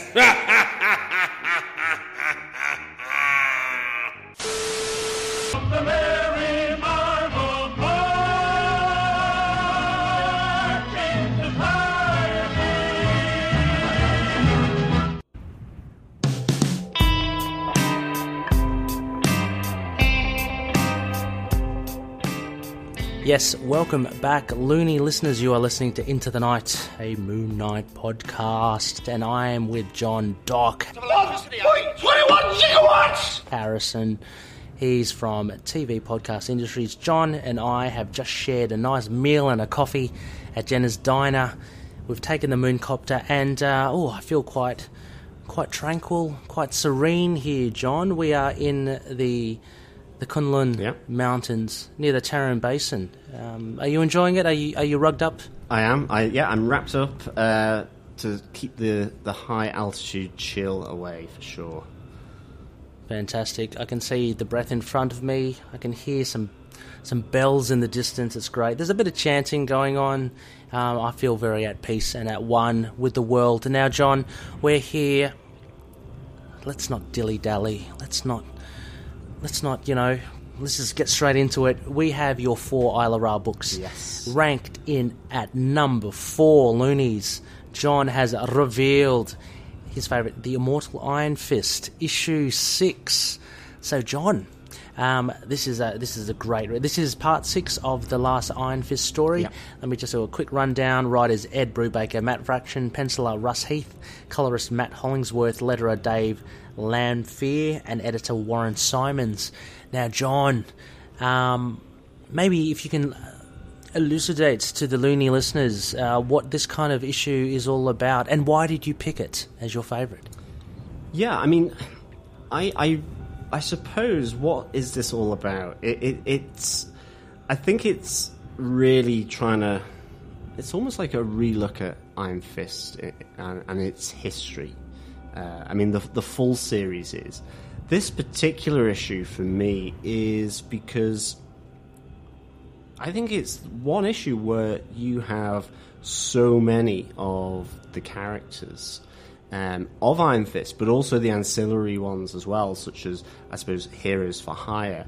Uh, in it, it's a massive roll call, I think, of just some of the great characters within the Iron Fist world. Um, you know, you've got and and the wider Marvel. I mean, you have Hydra in here for a start. Um, and that's always good. I, I have obviously a massive soft spot for Nick Fury um, through uh, Derek, and but also with the the Strange Tales stuff. So you know you've got Hydra in here, you've got Mother Crane, Steel Serpent, Davos. Um, you've got Danny Rand, but you've also then got this whole kind of elucidation of this history, this this idea that the Iron Fist is immortal through that that baton or the chi being passed down through different people throughout the ages, and it, it's something brought uh, really nicely by Ed Brubaker and Matt uh, Fraction uh, in terms of the writing, um, who. It- It's funny when I looked back at the, the four issues that I have, I just see so many of the writers that I absolutely adore in comic books today, and it's even I. And it, it's interesting. I, was talking about being sort of a, a visual person with the artwork and, and something that you look, and, and that's true. And I'm continually surprised how often that but it's it's the same kind of writers associated with that as well. So it, it's kind of really weird. Um, but yeah, you know, you have the Thunderer in here and Lei Kung, and you uh, Yu-Ti uh, one of the Lords of Kunlun in here.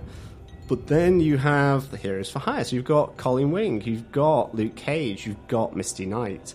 You, you know, there's there's there's uh, Jeryn Hogarth as well. And so I love that this this this one issue has such a roll call of all these different people connected to Danny Rand.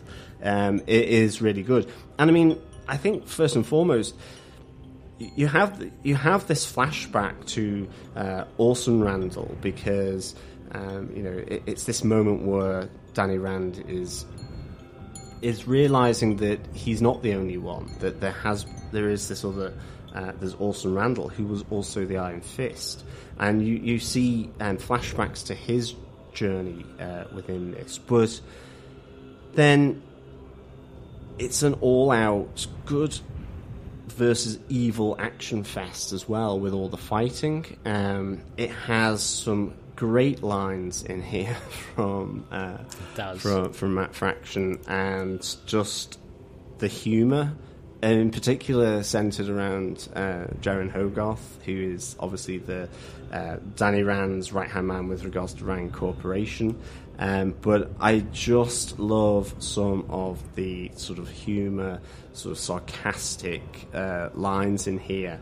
Um, and, and and as I say, it's the the all out fight. It's the good versus evil. Whether it's you know where Danny Rand's being helped by Heroes for Hire, or that one on one with the Steel Serpent uh, Davos against Danny Rand at the end, and of course um, you have the um, the sacrifice of, of Orson Randall as well, to, uh, giving his chi um, to, uh, to to Danny Rand in order to face off against uh, Davos, uh, and I, I think it's uh, it's just a, a really nice full on action, I think, and just has this little sort of flashback uh, in the to, to Orson Randall uh, meeting Wendell in, in in the in the Himalayas in Tibet, and uh, I think that's what I, I really really uh, like about this.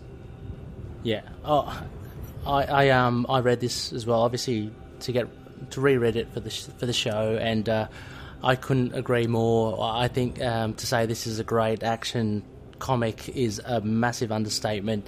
Um, it was just thrilling from start to finish, and it what exactly what you say. What impressed me so much is that it's so compact. Yeah. There's so much in here, Yeah. and it's a single issue. As you say, it has the, the cast of thousands in there.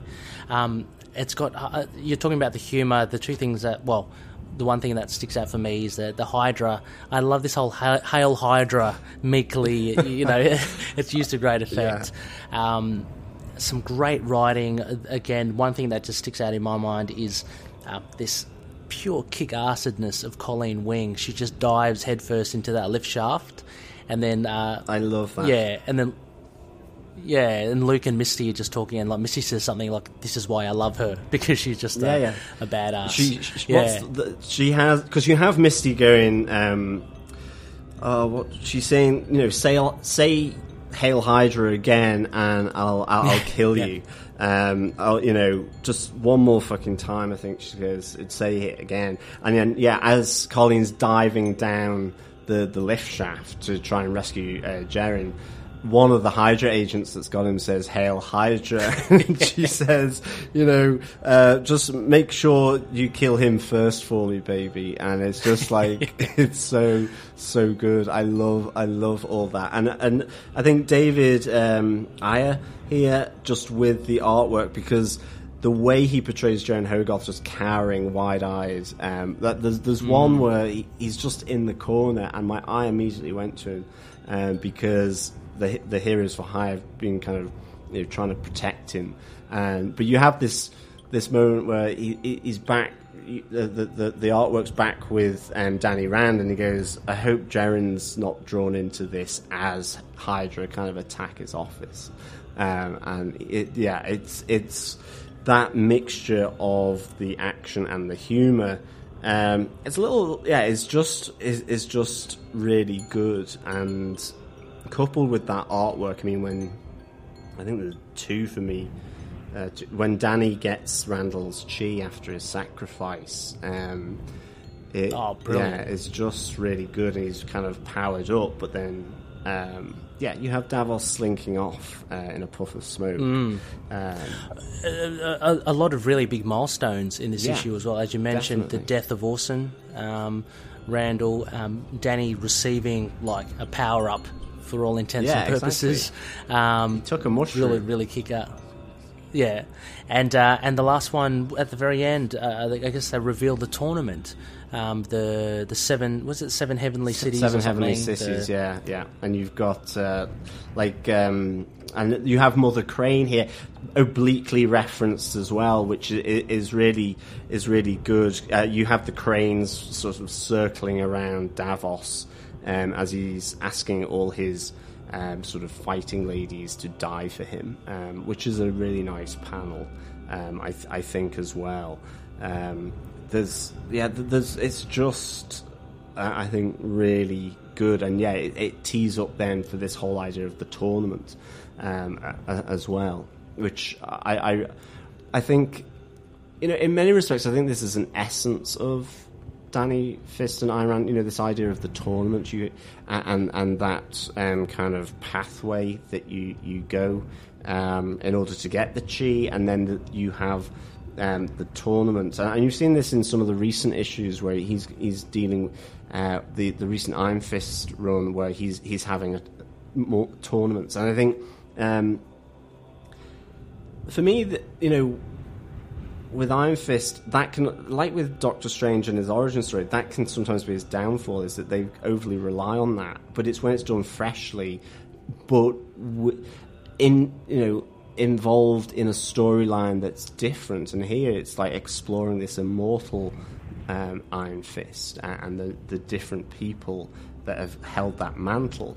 And and so it's fresh, even though it's talking about stuff that happens, um, you know, and has happened many times in Iron Fist runs, and that's what I I think is just um, one of, you know, it, it, it, it's the the cleverness of Ed Brubaker and Matt Fraction as writers to do that, and uh, you know, again, I have to. You know, Matt Fraction did Doctor Strange with the, or did the the, the, uh, the Defenders, and um, that run, which was really good, where sort of Doctor Strange was kind of came across as a little evil, um, and Ed Brubaker obviously with Daredevil, um, and they're, they're they're things that I just again read Daredevil. Um, by Ed Brubaker, loved it. You know, kind of almost formed the basis of the the Marvel Netflix, at least you know, sort of that outline of it. And then you start reading the Immortal Iron Fist, and you go, oh, "It's by the same guy." And then you know, for Gotham TV podcast, we we uh, read Gotham Central, which is a completely different way of looking. And it's like, oh, it's Ed Brubaker and, and so on involved in it, and you just sort of all of a sudden you have multiple Ed Brubaker stuff or multiple Matt Fraction in your collection. You go, and there's a reason for it because in this issue, as you say, they've condensed a roll call of Iron Fist people, a roll call of his sort of other world with Heroes for Hire. They've introduced Hydra, and they've made a joke out of them, and it's it's this all-out fight of good versus evil, and you just like go, that's quality. How that's why I'm, I'm drawn to, um, to to this issue when when I sort of read the Immortal Iron Fist. Mm, it's hard not to because, uh, as you say, it's it's so well written. Um, yeah, it, it, I don't know how they. It, I guess it's just testament to to the great writing that they do. Um, yeah, Brubaker, I love on on on Daredevil. Um, he came in just after I think the Bendis run from memory, Mhm. Or, or thereabouts. Yep. Um, and Matt Fraction, uh, he's, he's Hawkeye. Yeah, uh, yeah, brilliant definitely. With um, yeah, so put those two guys together, and uh, what I really wonder is actually with this and. Um, because they, they are the huge sweeping strokes here. You know, they are creating something new. I, I believe this tournament for the seven heavenly cities was never was never done. This is something new that they've created. Uh, it'd be interesting to, to see the fan reaction to that, and, and like maybe the Iron Fist purists what they thought. Whether it's like, oh, you know, what is he? Do- what are they doing? But it's hard not to love it because it's just so well written. And, and Um, again, yeah. it's something where they they take an essence of you know this idea of having to prove yourself in a series of challenges, and it, it, it's done here with Davos and the Steel Serpent. Later with the the tournaments with the seven heavenly cities.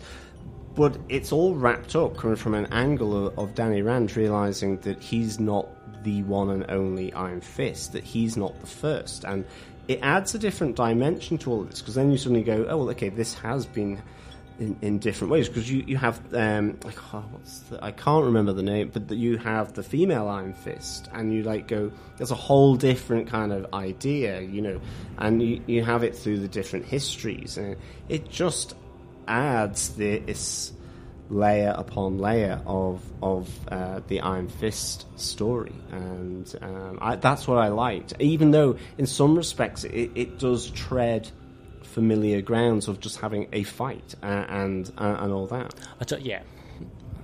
I mean, the whole, um, you know, kung fu craze of the 70s and 80s with Bruce Lee, it fed into the Iron Fist. And obviously, you say tournaments are a thing that, as you say, repeats itself with Iron Fist. But yeah, this is totally new. Um, I love the Ed, Br- uh, the Ed Brisson one as well, where he's on the island um, fighting those. I love the names. Like, there's a guy that's uh, like an eel And or the something, rats and there's a, well. the, the rat Yeah, of yeah. 12 plagues. That's, yeah, that's it. yeah, it's very- like that's it. It's the Ed Brisson one. That's, that's again where they do the tournament uh, and the challenges. It's done really, really well. Um, yeah, I love that. And and something that's, as you say, is the essence of Iron Fist, um, and it's something that he's obligated to, and that's what they make note in this Fraction Brubaker um, issue and in this whole arc that it's something that he has to do, and and it explains why the other heroes for hire can't help him because it's a journey that he has to take himself. So, um, yeah, a really a really top issue uh, there, John. Well, hang on, hang about. We are in this monastery. Look who's coming our way. John, it's uh, I think it's Davos. He wears He the does, purple, doesn't yeah. he? Never trust someone in purple. Never trust anyone in purple and with a bandana. I think he's on his way here. I think he's sussed us out. Um, hi, Davos. How are you? Yes. Uh, Maybe it was too much to hope that you'd chosen the path of righteousness. Look, we're just passing by. We're um, we're doing a review of the Iron Fist. We're big fans of him, not of you. I've never had greater clarity. um, oh, he's, he's causing trouble, John. Um, Yeah. so, John, uh, just as an aside here, John, uh, I'm thinking maybe you power up your fist and you give him a big yeah, wallop. okay, I'll, I'll give him a good old wallop. Or maybe I'll give him a slap, actually. I'll kind of do that theatrical Okay, slap across the face. Because he won't expect that, you see. And then I'll, I'll knee him in the ghoulies, and it'll be fine. okay. Okay, obviously he can't hear us now, but uh, yeah, let, let's go with that. Um, so channel your chi, John. Here we go.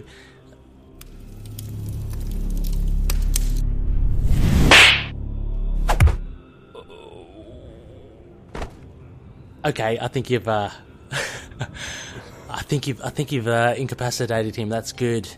The the, the ghoulies and the uh, and the slap. I think is more it- than it- enough It for was really handle. good, yeah. I'll, I'll give him a nipple twist just to finish him off. okay. see, see if he twitches. Yeah, exactly. Uh, okay, while he's down, John, that's good. We had a bit of an interruption there, Loonies. Don't worry, we're on top of it. Um, John, we are still here in the monastery. We got your number three. You're rank three, and I, I seriously hope that I have ranked these properly, John. I, I just I'm just going off your list um, okay, from yeah. bottom to top. Okay, I did just put Okay. them in a random order, but that's that's fine. Oh, okay. But no, I, no I, worries. I think it that makes sense. That's fine. I Okay. it, yeah. Um, number three. This is this is awesome, John. I want to ask you about this because this is fantastic. Num- John's number three, Doctor Voodoo, Avenger of the Supernatural, issue Yes. three. So uh, from the wiki, um, I believe it doesn't have a, a title, a subtitle. It's the first story. Yeah. um, that's what it's, it's called as. Uh, anyway, uh, rundown of credits: writer Rick Remender, penciler Jefte Palo. Palo, inker Gabriel Hardman, colorist Jean Francois Beaulieu, uh, letterer Dave Lanphear again, and editor Lauren Sankovitch. So, John, a very interesting. Well, I can see the tie here Yeah. with the mystical. Yeah. Um, But yeah, why? Um, take us through this kind of issue and why you chose it. I chose it because um, ultimately I came to Brother Voodoo through the fact that he took on the Sorcerer Supreme mantle uh, from from Doctor Strange, and so here we have Doctor Voodoo, Sorcerer Supreme, and that's really kind of what got me into him, and I, I, I just loved it because it felt really fresh. Um, it had so many elements of, of Doctor Strange in there, but it was, um, you know, it was Daniel Jericho, uh, Brother Voodoo, and I, I loved this whole thing. And again, it, it, it fed in, you know, Voodoo. Um, it, it just has that kind of edge, edginess to it um, that I I really enjoyed, and it was linked to again another great sort of uh, number of you know Nightmare and Doctor Doom in here, and you have this new guy taking on the mantle of Stephen Strange, having to deal with that loneliness, except in some ways he's not quite alone because he has his brother in kind of astral sort of spiritual form, uh, always uh, there with him. But it's a blessing and a curse because um, there is this idea of a voodoo curse having been put on to, to Daniel uh, and with his brother dying early that that was part of this curse so he, he has it has it has this classic different take on a guy having to realize that um, he's this barrier to the, the, the the darkness for the rest of humanity. It has this different kind of take on this this notion that um, you know he has been augmenting that curse or that feeling of being cursed um, because of his own actions, and he has he's the one that can break away from this, and it's tied into a you know a, a, nightmare which also plays really well with respect to reality and non-reality, but having Doom here as well—I mean, when I first read this, um, th- this whole series, and Doom was there, I was just kind of like, oh, "This is amazing." Because for me, Doom and Strange, I've, I, I always enjoy these two together, and they brought it in with th- this new Sorcerer Supreme, and I loved it. I loved it, and you have Nightmare, classic villain of, of Doctor Strange. Um, so it at once feels familiar, but is massively fresh, just simply because you have this alternate backstory to the Sorcerer Supreme with uh, Daniel Jericho, and um, that's why I picked this because it felt a bit revelatory to me, um, being a, a, strange fan um, and having, you know, having Doctor Strange not as Sorcerer Supreme. I was like, what? Like, are you serious? What's going on? Uh, okay. Uh, Marvel, have you kind of lost your senses? Um, but again, it's kind of that idea. It's like, well, okay, I'm not. Let's give it a go. And I would actually like to see Brother Voodoo more in the comics. I, I think he's I would too as well, yeah. massively underutilized. I, I think the um, the other reason why I've picked this as well is just a little cameo of a of a character. He's mainly actually in uh, issue three, or uh, not mainly, but he's the cameo of him is primarily in issue three, um, and that's the Hood as well. Um, and I Ah, yeah. because Towards the end, yeah. yeah, just Yeah, towards yeah. the end, and he just pops in in I think one or two panels uh, in in this one, but uh, it's another reason why I kind of picked four rather than um, three because it kept the hood just for that one panel, and I that cameo to me is really important um, in in this whole issue, but also for for, for this issue because. Um, I'm a massive. I love the Hood. Um, I loved in the Dark Right. Reign series when that's when I kind of he came in and he was ultimately being controlled by Dormammu. Uh, and you have, I, I picked up his own, I think it was um, one of the, the Marvel Knights uh, or Max Comics that was done, just entitled The Hood as well. And it was kind of, I, I was reading it, um, and you know, I, I went to go and get it just purely from Dark Reign, and it was like, it was by Brian K. Vaughan, and I was like, awesome. Oh, um, so it's just a little cameo that I kind of wanted to introduce with, with this talk because um, I, I I really like uh, his his story because um, it, it's that you know you can get lost in the mystical. You, it can go down a certain route. And I think whenever they bring it back to humanizing them within that I think it's really good. And I think they, the hood has that. I think Doctor Strange has that. Uh, and Brother Voodoo has that. And here, it's it's this curse. It, it's it's this feeling of helplessness uh, from the you know when he was younger with the, the death of his brother, uh, who now follows him in, in, in astral form.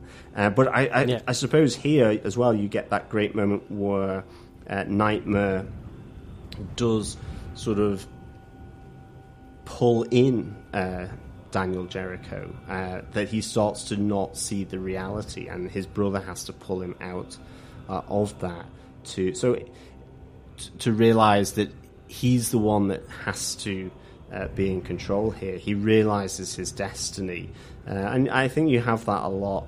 Um, and Doom obviously holding out against uh, Nightmare as well with some bit of tech. I can't remember what, exactly what that, but that is. But ultimately, you have them teaming up uh, towards the end of this issue, uh, which I, I like. I always kind of like it when the Sorcerer Supreme teams up with uh, Doctor Doom. Um, Doctor Doom. Yeah. yeah. I I, I think um, I can see why you do like Doctor Doom. The the um, complete marriage between mystical and science is embodied in Yeah, in Doom. time. So. Um, he's actually he's a he's a fascinating character. Just as an aside, I saw I think New York Comic Con have released um, they're going to do a Marvel Legends Hasbro figure of Doom, Okay, and he cool. looks absolutely awesome. He looks really good. Um, so any people collecting action figures, um, definitely worth a check in. But yeah, no, I found this. Um, look, I, I admittedly know very little of Doctor Voodoo and and of the Hood as well. Um, but I found this a, a, a quite engaging uh, issue as well. Um, having said that, um, I collect a lot of Valiant comics, and I can see a lot of parallels between Doctor Voodoo and Shadow Man, and actually, and a little bit of Doctor Mirage as well. Um, so this thing about having a um, uh, a spiritual guide, uh, as well as dealing with lowers, uh, is very much Shadow Man's deal. Um, so this has actually put Doctor Voodoo on my um, map of interest now, a person of interest. Um, very cool, and like you say, I I, I really wish that. They would use him more. I think he's currently in the Savage Avengers, uh, written by Gerry Duggan. I'm not sure how well he's used in that though, um, because the potential shown here is really Yeah, cool. definitely. Um, mm, as you say, Nightmare is great. We get Hellstrom, we get Ghost Riders. Yes. Um, as you say, the Red Hood, Doctor Doom. So there's a there's a fair few nice Marvel characters in the mix here.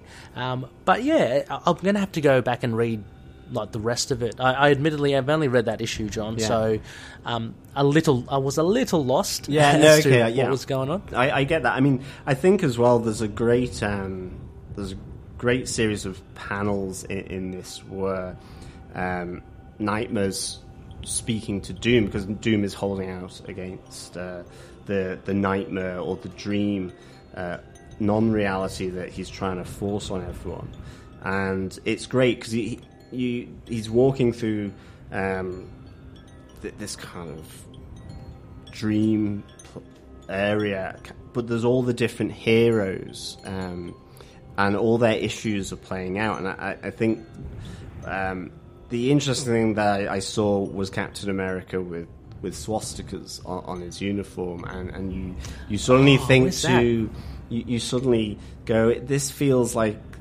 A, a hub of an idea of where he's actually with Hydra. You know, he is the.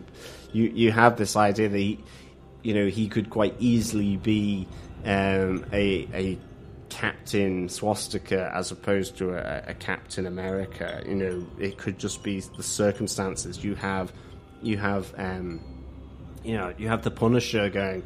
Uh, daddy, you know, why why did you die, kind of thing. Why did you, or something to that degree. You have Hulk being admonished by Bruce Banner and, and stuff as as Nightmare walks through. And it, it's one of those sort of great uh, things um, that you you see here, and, and the, the one that sort of strikes me is the Captain America with the the shield broken and him with swastikas on, on his uniform, uh, which I thought was really good. Yeah, I, I, I think Nightmares are such a really cool villain. Um, Yeah. I can't wait to see um, him or her in the um, was it Multitudes of Madness, um, uh, the Doctor Strange sequel. That will be very cool indeed. And recently, Nightmare's been featured in um, a lot of current or recent Marvel issues. Uh, I know. Um, no Road Home. It's the Avengers series that Jim Zub and Mark Waid and Al Ewing wrote. Um, he features in that, which is really cool. Uh, I think he's been in the, the Doctor Strange um, run not that long ago. I, I vaguely remember. Yeah, he John. Uh, it might not be the Mark Waid run. It might be the one just before. Yeah, it was Mark the one before. It's it's not. Uh, it wasn't with. Um, it wasn't with Mark Waid's run. Um, that was more. Donny, Donny Cates. yeah, it was Donny um, Cates. It was the Donny Cates one. Um, I and with. Uh, uh, yeah, it was with Donny Kate. It was the Donny Cates run. Um, but Nightmare's always just, I think, classic for me. Um, and I, yeah, I, I'm really intrigued to see what Scott Derrickson does with that because obviously he comes from a horror background. Um, I really hope. I, I, I would love to have seen Marvel go R rated on this, but I know I can Oh, yeah. get why they're not doing it because um, I'm trying to think of the the um, movie that Derrickson did. I think it was Scott Derrickson, um, and, and it's that idea of differences between uh, reality and being uh, yeah, almost like Nightmare on Elm Street. Um, you can have Mhm. so much fun with that, and I think that could work uh, really well. Yeah, I, I hope that he does take Nightmare, like the character, seriously because I, I have seen instances where Nightmare is kind of comical. Yeah. I mean, like, um, kind of seen as because he's very powerful in the Nightmare realm, but outside of it, apparently he's not that No. powerful, and so uh, he becomes quite a, a bit of an easy beat. Um, but I'm hoping that he gets. Um, he gets um, portrayed well in the movie. I mean, he's so um, yeah, he's the classic magician. Is that if his illusion is broken, then he that his, he he loses his power. He has to have that illusion because he he actually his strength Yes, is yeah. drawn from other people's weaknesses uh, and hang-ups and th- because that weakens them. I mean, uh, that's how I've always understood uh, Nightmare is, is that it, it, he, you know, he preys on your own weaknesses, and in a sense, he himself is not particularly um, strong, and his armies are probably those that are have fallen completely into uh, in, into that state. Um, but yeah, yeah, he doesn't always come across as the most powerful. It has to be on his terms, though. That's the that's the skill of him. He has to generate that that situation where you never see that you've crossed into the the nightmare realm, which is what I like about him. He has to work hard for his evil.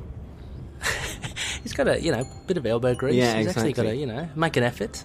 You like to see that with your villains. You Yeah. don't want to see them just uh, lounging around, you know, lardy dying. Exactly. Um, so, um, what do you think of uh, John? There was a fan casting, I think, by Boss Logic for Nightmare, and I was very excited about it. Eva Green as it Nightmare. would be awesome. Yeah, I, she would be awesome in it. Absolutely. She is. Yeah.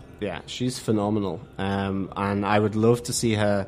The other one was Matt Smith, actually, one of the Doctor Who's. And I Oh, really? abs- Okay, yeah. I've, I've seen that, and I could, certainly from a pure visual, I could see him play or look the part, and I think he could probably do evil pretty well. Because even though um, the Terminator, what was it, Terminator that he was in, the t- uh, I can't remember now because I Oh, kind of was switched. he? Okay. Yeah, it was one of the recent ones, not the last one, the one before, I think.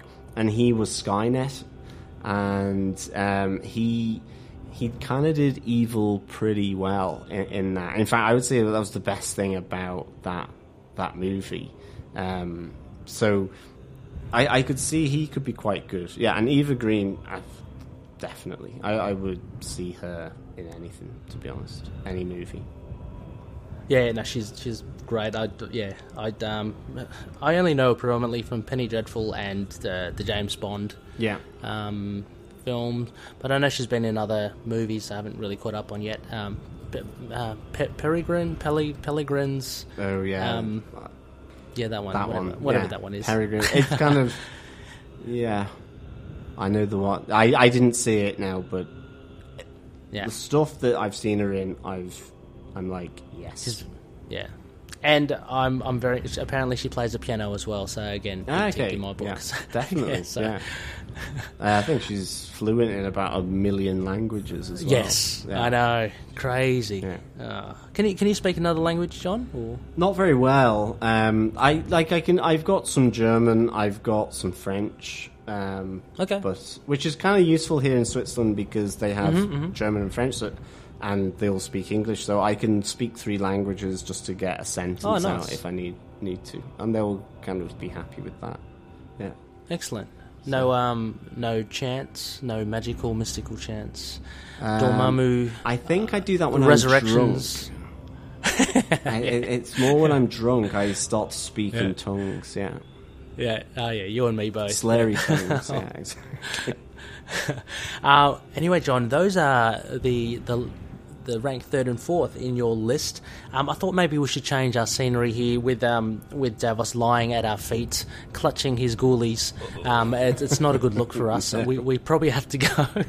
We've just been talking the last twenty minutes over him, um, and he's just wincing in pain.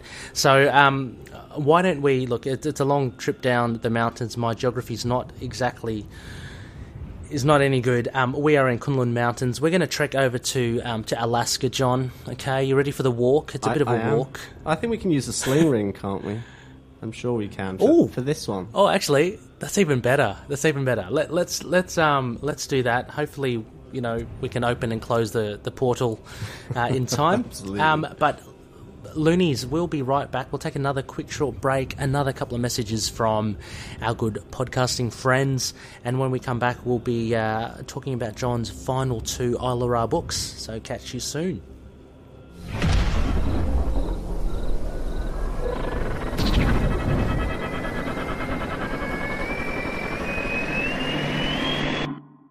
Hi, this is Dave. And I'm Stu, and we're from the Signal of Doom. We're proud members of the collective, and you're listening to Into the Night, a Moon Knight podcast.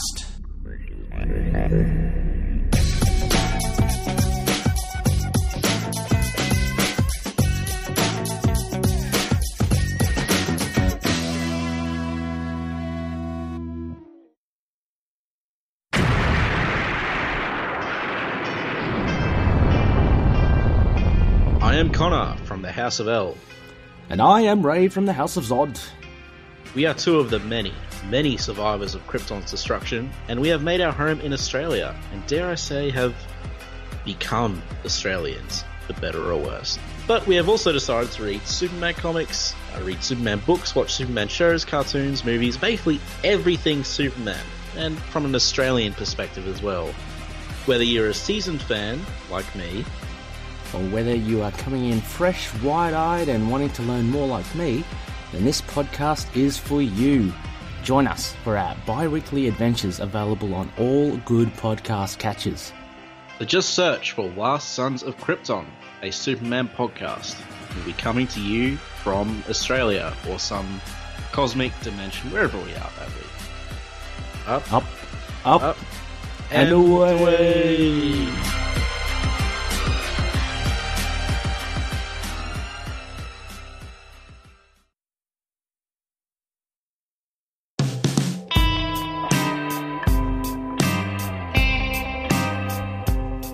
Welcome back, loony listeners. You are listening to Into the Night, a Moon Knight podcast. I am here with the Doc, 1.21 gigawatts! and uh, it's myself as well, John.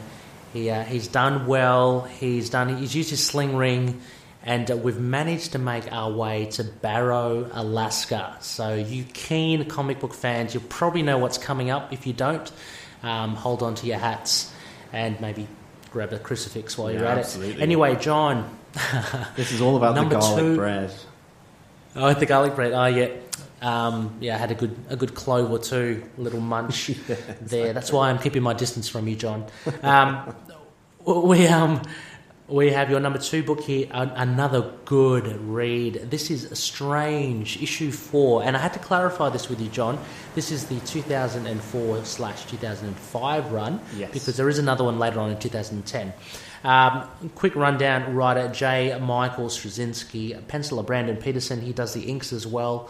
Colorist, the late, great Justin Ponsor, Yeah. and letterer Randy Gentile. Gentile, Gentile. Um, so, John, yeah, I, oh man, this was a, a very good issue. I love this one as well. Um, uh, can you can you summarize for us? And, and again, why did you pick this one?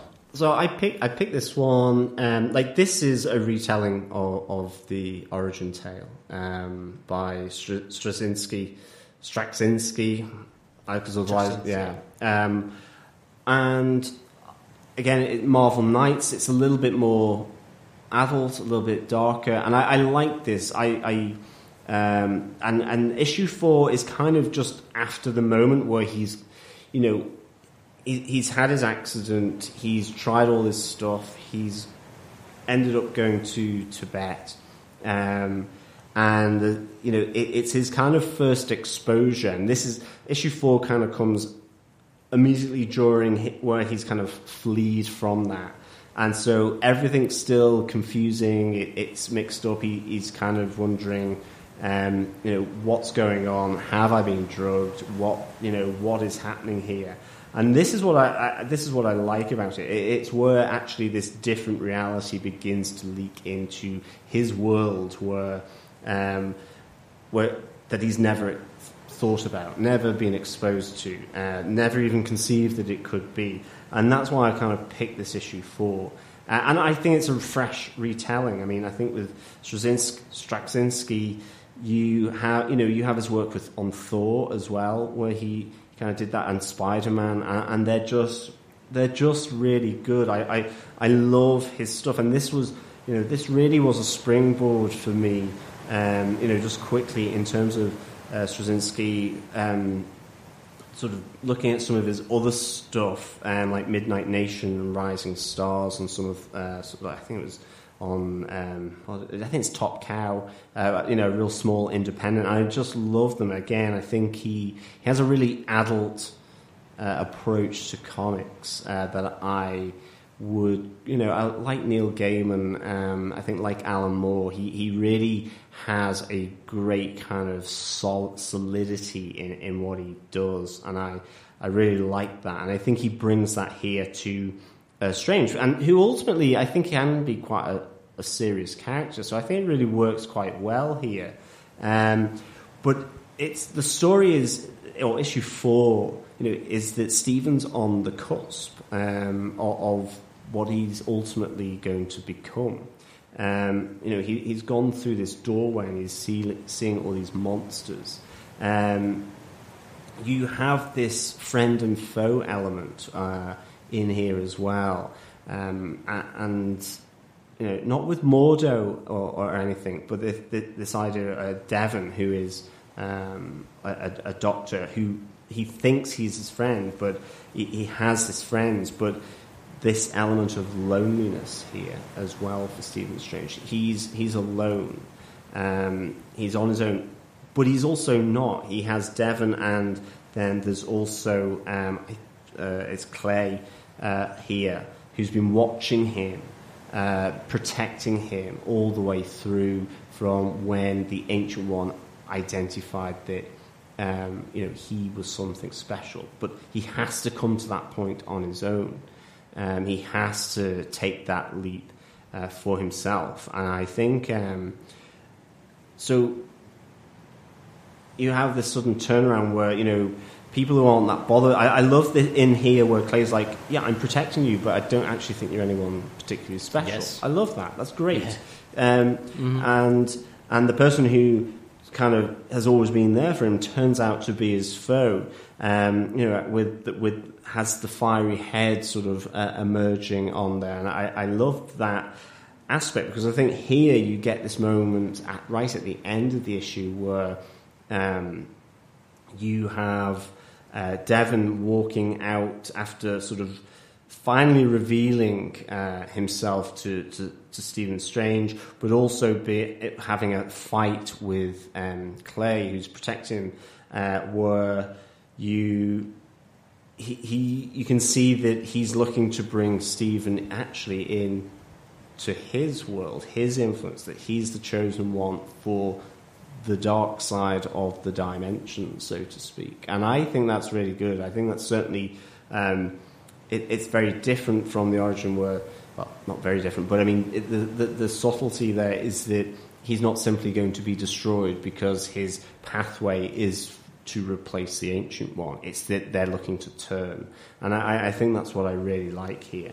Um, and yeah, you there's that's what I like about this. You have it's that mixture of Stephen on the cusp and him having to deal with his his kind of lack of social skills a bit really. You know, people who maybe presume to be his friend, this isolation and the idea of having to become that um, as the sorcerer supreme as well.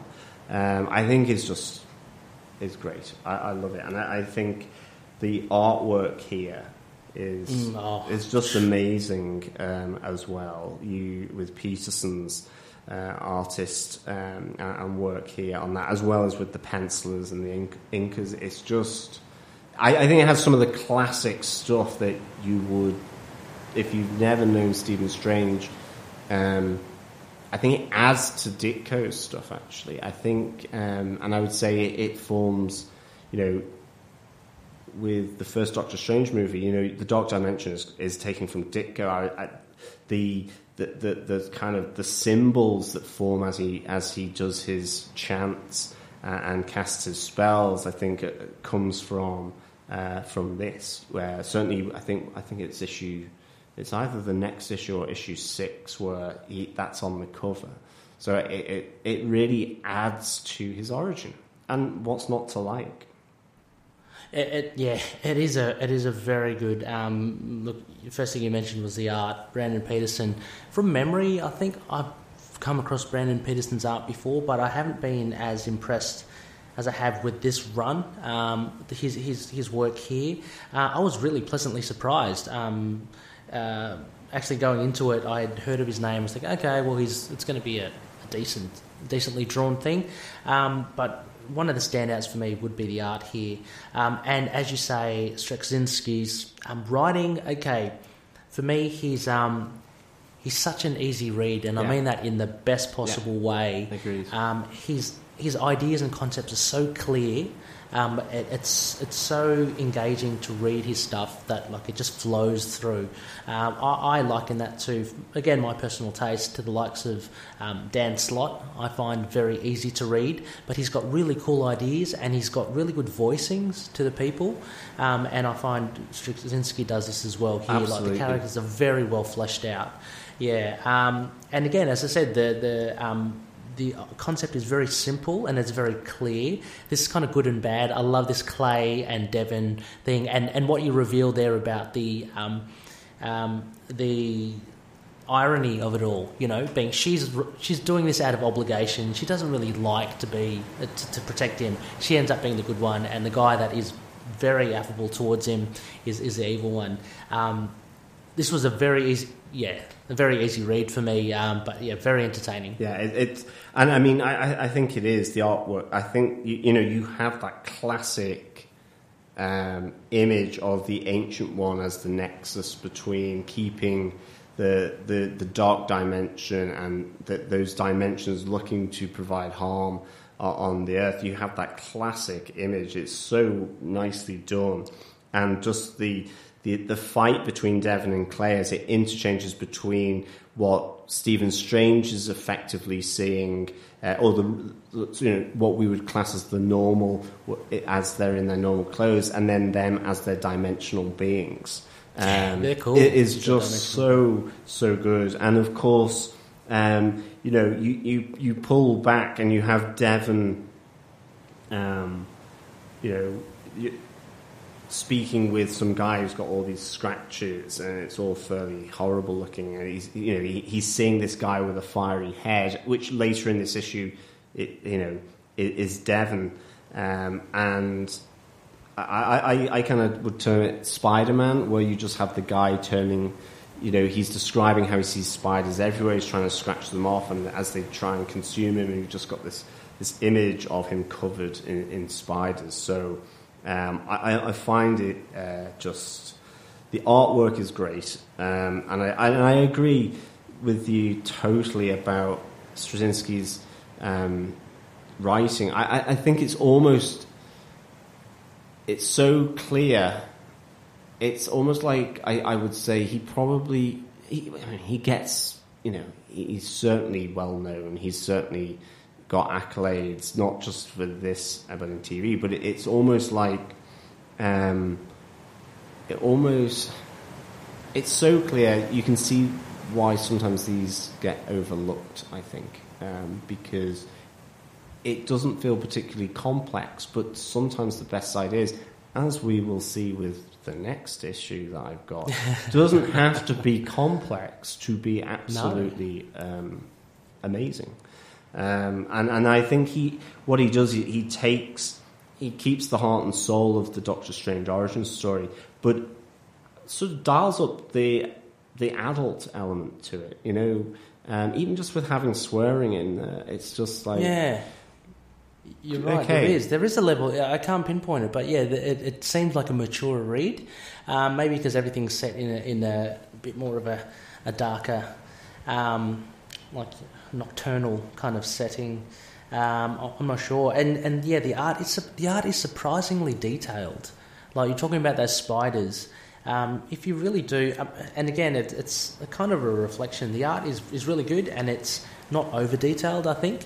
But when you do look at it, like um, it's kind of yeah difficult to explain. Like there are some artists that do put too many hatchings and lines and stuff just for the sake of it, you know.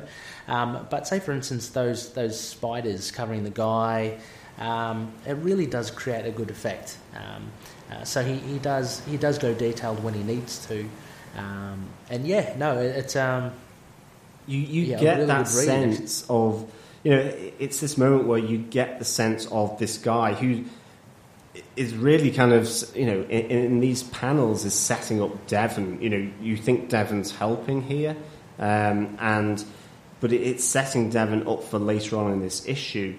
But you know, it takes what th- two or three pages of him like coming into his surgery, him being treated, just, and the description of his his nightmares with these spiders and this guy with the fiery head, and that. Um, it's just so detailed and it works so well with the story that Straczynski's saying. Um, and you just have that nice moment where after Devon hands him the pills that he thinks he needs, you you know you have the spiders in the pill, in, in the, Yeah. the the pill uh, jar. Uh, so it was really good. Yeah. Yeah, the nightmare's not the nightmare's not over for that guy, and uh, uh, it may be an inkling then that there's something sinister with with Devon with that those spiders in the jar. The guy's still seeing it, um, maybe like a very tangential nod. Um, but do you have this in trade or anything, John? Because um, this is probably a bit hard to find now these days. Yeah, I, I do. I have the the six uh, copy, uh, six issues. I think six issues Mhm. uh, run. Yeah, in, in trade. yeah. Okay.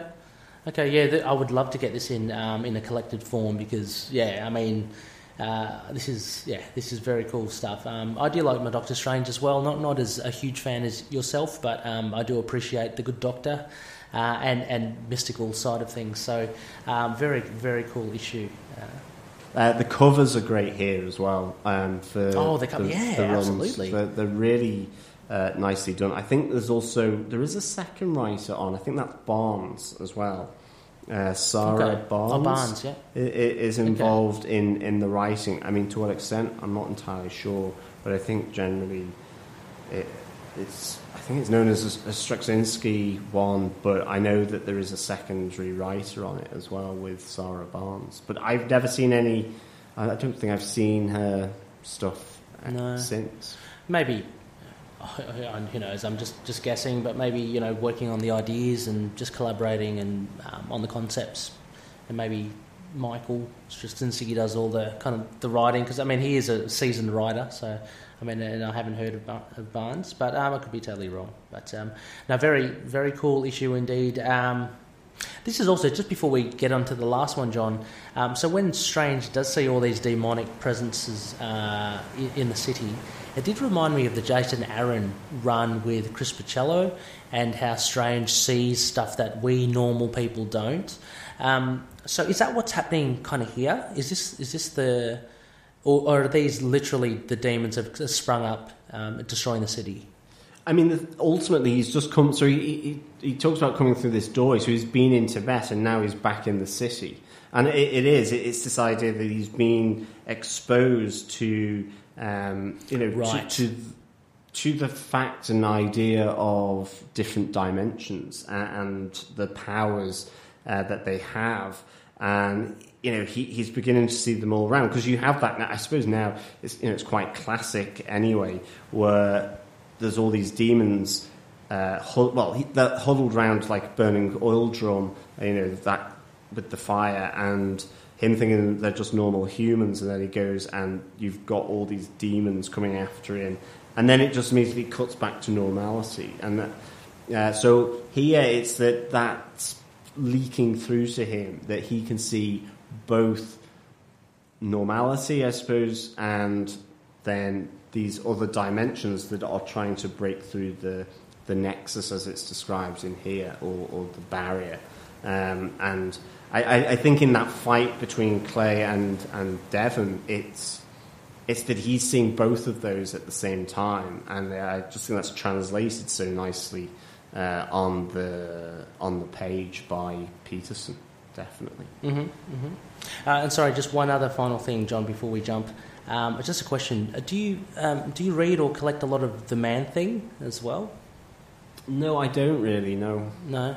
Okay. Because I just you, you mentioned Nexus and um, Nexus of all realities is a very mystical. I think he's like a gateway or something. Yeah, to, I'm, uh, yeah. I don't get any of the specific ones with no, but uh, I yeah, I know who you're talking about um, on, Yeah. on that for sure. I think um, uh, to be honest, I just have a problem keeping up these days now with Yeah, of course, absolutely. It is. It is hard. As again, we're sport for choice, so there's just too much out there. But yeah, I, ha- I've I've started to get a little curious about the man thing. So um, I've heard there's some really. Steve Gerber does a lot Yeah. of good um, classic man thing.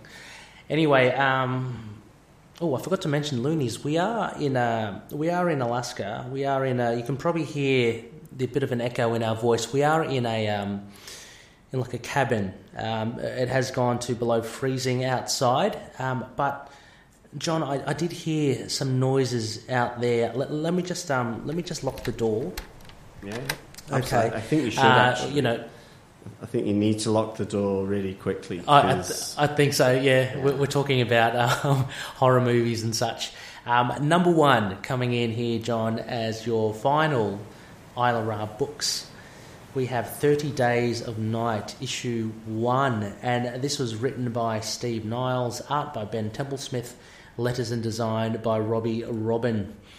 Uh, very much a vampire horror Oh, yeah. comic. So, yeah. So, John, please take us through this, and and again, uh, why does this one instill fear and uh, uh, into your heart?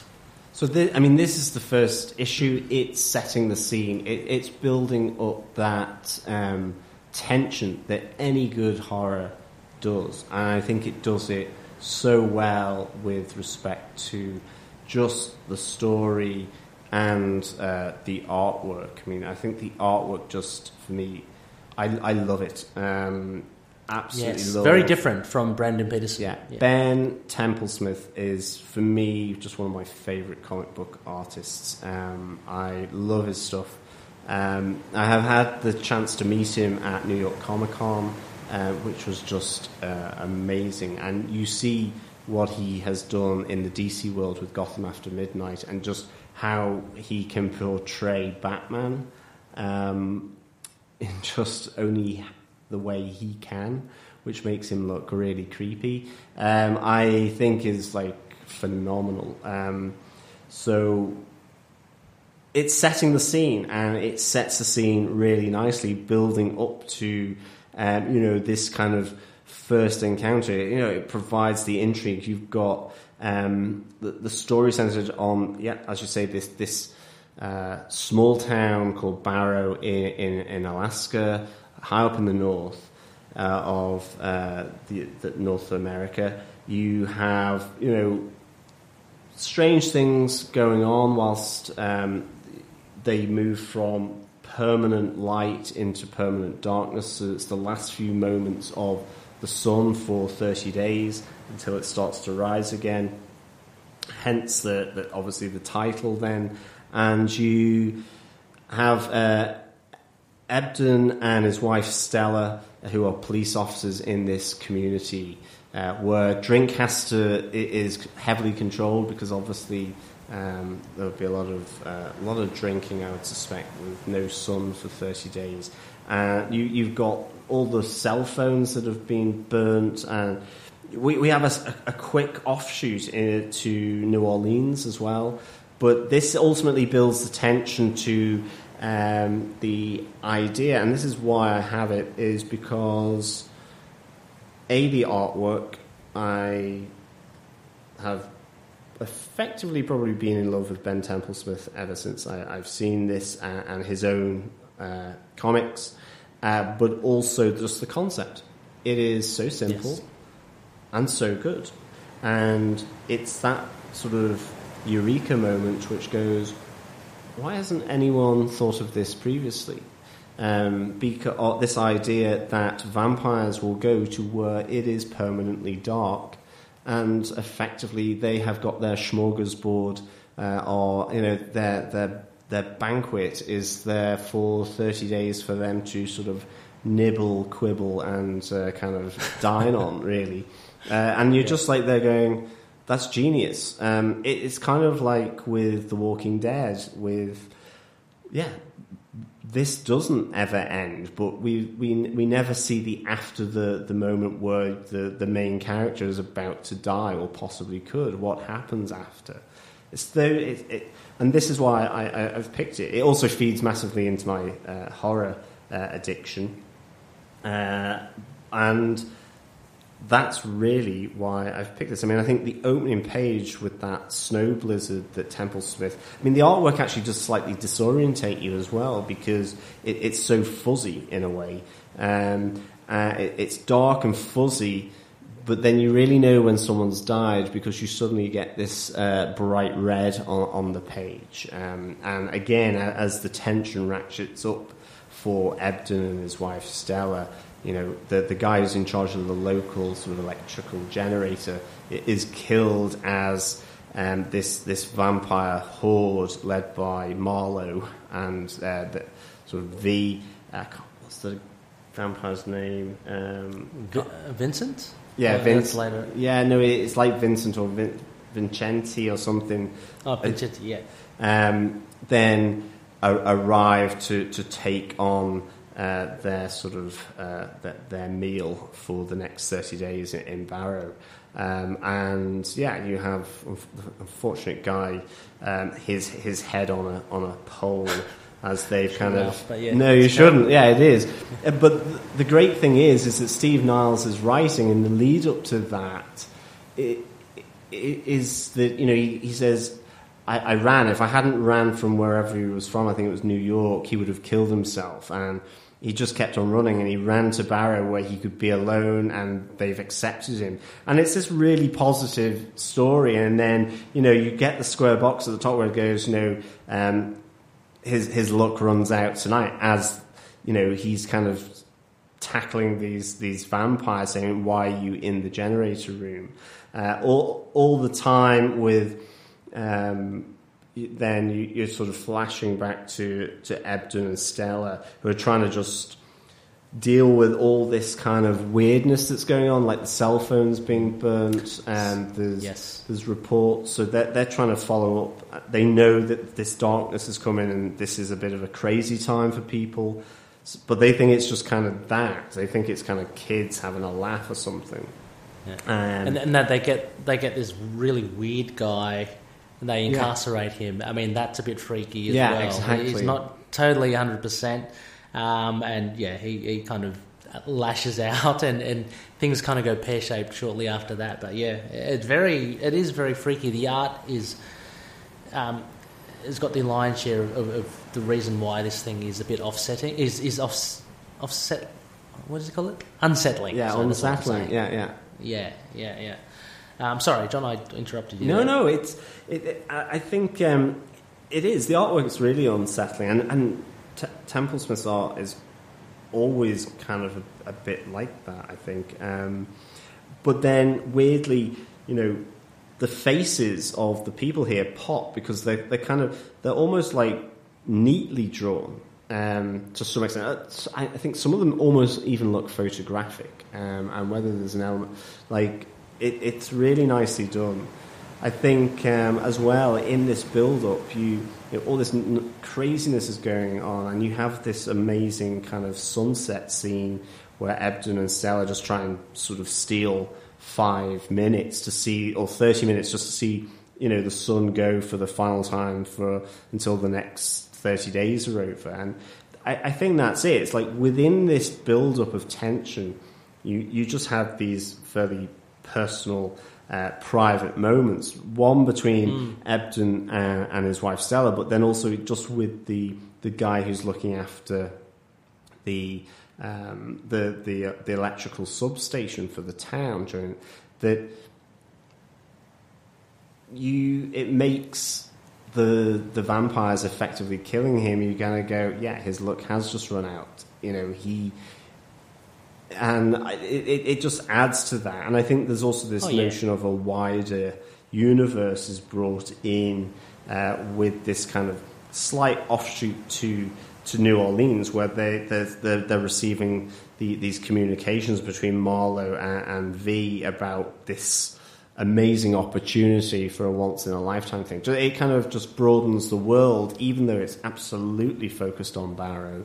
Um, Yeah. It broadens the, the notion that um, there are people fighting vampires elsewhere here. And, and ultimately, Steve Niles does go on to create, um, you know, there are a number of different sequels to this um, that explore this a bit further.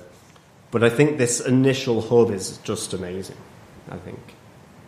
Like, I mean, I was wondering about the New Orleans thing because it was quite fleeting for me. I, I actually went ahead and read the rest of the um, the run, so beyond issue one. Um, but I do have a note here. I think that you placed in there, John, of where issue one ends. Um, but having read ahead, yeah, uh, is it Taylor who goes in the chopper looking for for the vampires from New Orleans? Um, yeah, he doesn't really last that long. No. I mean, no, no spoilers, but um, uh, but I, I yeah okay. So I understand. I didn't realize there were more of this later on. Um, and so yeah, so Stephen Knowles is building building a um, a universe here. Uh, but yeah, a very simple concept, as you say. Um, take out one of the main things that vampires, uh, vampires' weakness, which is daylight, and you immediately have a shit scary scenario because they can run wild and, and be free willy. So um, yeah, so it's a really simple idea, um, and yeah, I think the art really does lend itself to the tension with a lot of it. And I do like what you mentioned, John, about the faces because um, I wanted to draw attention more also to the vampire faces. Templesmith does great work. There's that. Um, it's towards the end of the first issue where they've got the black eyes and there's young and old and they're walking slowly in the darkness, but they've got just pale faces. And um, there's something really unsettling about their, their looks. Um, having said that, also as well, the, the normal humans, the civilians, um, they can be portrayed, as you say, very, very um, photo like. But a lot of it is, some of it's quite stylized as well. Definitely, Um, a lot- yeah. A lot of with Eben and, and Stella. So uh, a, a very distinct style from um, from Templesmith. Um, but you you, so, you get locked into um, the style almost immediately. Like I remember when I first opened it, it's like, oh, this this art's a bit strange, but it, you, you get drawn into it. Yeah, exactly. And I, I think as well, it's it's it, it's it's the force of a simple concept, an, an idea that is carried through, and I, I think it's you know it, it it's having the moments. You know, you, you, the fact that you have this fleeting moment where Ebdon and Stella try and watch the sun go down. Uh, just 30 minutes from their break as being sheriffs of this town.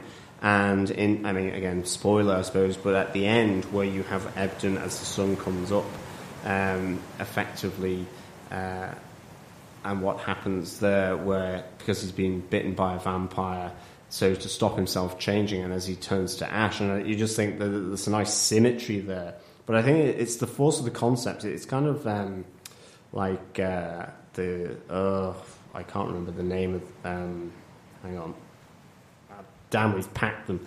Um, uh, but uh, um, ah, what's his name? Anyway, can't remember. But it's the the, the movie with uh, Will Smith, which was pretty grim with the vampires, where he's the last. Oh, I am Legend. I am Legend. Um, yes, I am Legend. That's yeah. it. Um, and again, it's that. It's just that great. The force of the idea of Thirty Days of Night just is great for me, and that's why I've picked it. It's horror. Um, the art is fantastic. Uh, fantastic. I think it all just comes together for me, and I think, like with I am Legend, that that sort of concept where it's actually the humans that are legend now, not the vampires, because he's the only Mhm. one left, and that that switch around. And here you have the switch around where actually vampires don't need to worry about the sun turning them to ash because they're going to a place where it's dark for 30 days. I, I think it's uh, really good. I mean, for me as well, like Ben Templesmith, he's Australian. Um, he's an Australian guy. Oh, okay. Yeah. I didn't know um, and uh, like hi- his, he is macabre as well. Um, like he did Wormwood Gentleman Corpse, which is really good. Wormwood the movie. Sorry, Hmm? He did Was it Wormwood the movie? Wormwood, Wormwood the movie. Gentleman Corpse. Oh, Yeah, as, Okay, oh, no. as a graphic novel. Um, Oh, okay. And he has two other books in that. One is called It Only Hurts When I Pee, uh, and uh, Calamari Rising, and it's all kind of around the, this squid uh, based. Uh, awesome. Yeah, really good. um, Welcome to Hoxford is really good again. Um, Okay. And yeah, then he did Gotham by Midnight, um, which was pretty. Just his whole thing um, there with the DC world was was pretty good. But it, it's his artwork. It's absolutely his artwork because it's so distinctive. Um, I think, and I mean, this brought Steve Niles, Ben Templesmith, probably to the prominence that they they got um, f- f- from this uh, graphic novel. Uh, Yeah, I, I read the wiki, and that they said that as well. That this was kind of the, the springboard for their like their careers. So, um, yeah, I know the movie was made of this as well. So, was it any good? They I liked it. Yeah, didn't it? yeah, yeah. Um, No, it was what's his, uh, I heard it was good. No, it was. I, I, I enjoyed it. I mean, I think um, you know, it, yeah, I, I, I liked it. I thought it was pretty faithful. Um, in fact, actually, with having brought this on, I was only saying to Derek, I wouldn't mind watching that movie again because uh, I think they do it pretty well. Um, and there's some fantastic shots uh, in that movie as well. Uh, I think the one where the vampires are just pulling the residents out of their houses and the, the, the, the snow turning blood red and it's just doing it from uh, overhead is just really, uh, really good. I think the director as well. And so this is isn't this is the weird thing I was talking about. You you pick artists, or you pick the, the sort of look of the art, and then all of a sudden you find you have the same writer. So this was done. Um, ah, what's his name? Blade, he, and he was involved in Hannibal with um, directing. Uh, he was sort of executive producer and that on Hannibal, and he did the movie here, uh, Thirty Days of Night. Um, Oh right, okay. Uh, I can't remember um, for the life of me um, who it was. I know Blade Two was no, wasn't that Guillermo del Toro. not, no, it's not. Bla- it's not Blade. Oh. Uh, as in the comic book, the, the guy who did Thirty Days of Night, the movie, who directed Yes. it, did Hannibal was involved in Hannibal and did a number of directing. And I think was on um, uh, as executive producer, uh, and Okay. he also did another great horror movie um, as well. But it's amazing how that kind of all sort of plays out. Yeah. Really, I think. All right. Well, if you, like I say, if you can just check your phone while, while you're doing that, John, I'm just going to have a little peer out the window because um, there's some scratching happening outside. There's a bit of a snowstorm starting, but um, I don't think we're alone here, John. Um, Oh, no. I, I, uh, I see some. I hear some creaks uh, above. Just looking out the window now, there's a couple of people slowly coming towards us. Um, I'm not vamping for time at all. I'm just uh, uh, just having a look out the window. I'll make sure the doors are locked. Yes, they are. Or maybe Um, I'll call the police whilst I'm on the phone. Or, Oh, ma- yeah. or maybe Yeah. Van Helsing or something like that. Possibly. um, the- So I fa- David Slade. David Slade. He did Hard Okay. Candy, um, which Oh, okay. was uh, that was kind of one of the breakouts for Ellen Page um, and Patrick Wilson. He did the um, Bandersnatch as well, which was I've heard of that, I Black, haven't seen it. Uh, Black Mirror. Um, Uh, oh, okay. and he was involved with the uh, American Gods um, and Hannibal um, Okay. as well. So Right. uh, again, American Gods being the book from from Neil Gaiman. Um, yeah, so he's worked with Bryan Fuller pretty uh, quite a lot as well, I think. But it's amazing how that kind of all because yeah, Hannibal, great. Kind of drawn to the same creators. yeah. Yeah, no, that's good. That's good. I mean, you obviously you have a you have a taste. So, um, Yeah, I need to watch more romance movies. I think. I've just realised how pigeonholed I am. but no, I have heard really good things about Thirty. I remember actually when it came out, and people I had I was meaning to see it in the cinemas, and people were saying, "Yeah, no, it, it's pretty decent," you know, rather than the usual, Yeah. "Oh, that was it was crap." Um, so you know that made me "Oh, okay, okay. Well, this has got to be good. Uh, so. Uh, I'll I'll have to catch up on it, but um, yeah, very cool, very cool graphic novel there, John. Um, and anyone even if you don't like horror, I reckon you should just give it a go. Um, a very, as I said, very simple concept. Um, the art itself is, is something to behold. Yeah, so, definitely. Um, really good. Yeah. Uh, well, John, uh, that rounds off the four books for um, your Isla Ra. Thank you so much for for taking the time and also um, for letting us know a bit more about you. Um, it's been very uh, very enlightening. Thank you so much for having me. Um, it's been really good actually to discuss this because it, it, it, yeah, I suppose things I haven't particularly known about myself either. I suppose get a little uh, drawn out here. Yes, as I say, I need to sort of read some more fluffy novels. Uh, maybe I need to watch Bridget Jones when I finish this uh, and uh, Four Weddings and a Funeral. De- definitely do, or um, or catch you know the series of The Bachelor or The Bachelorette. um, uh, maybe not actually. Um. In reality, I like Survivor. That's pretty good.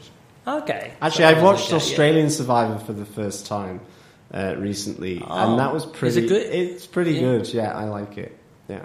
Okay, I, I'm not a. Um, I haven't watched any many Survivor or any Survivor series.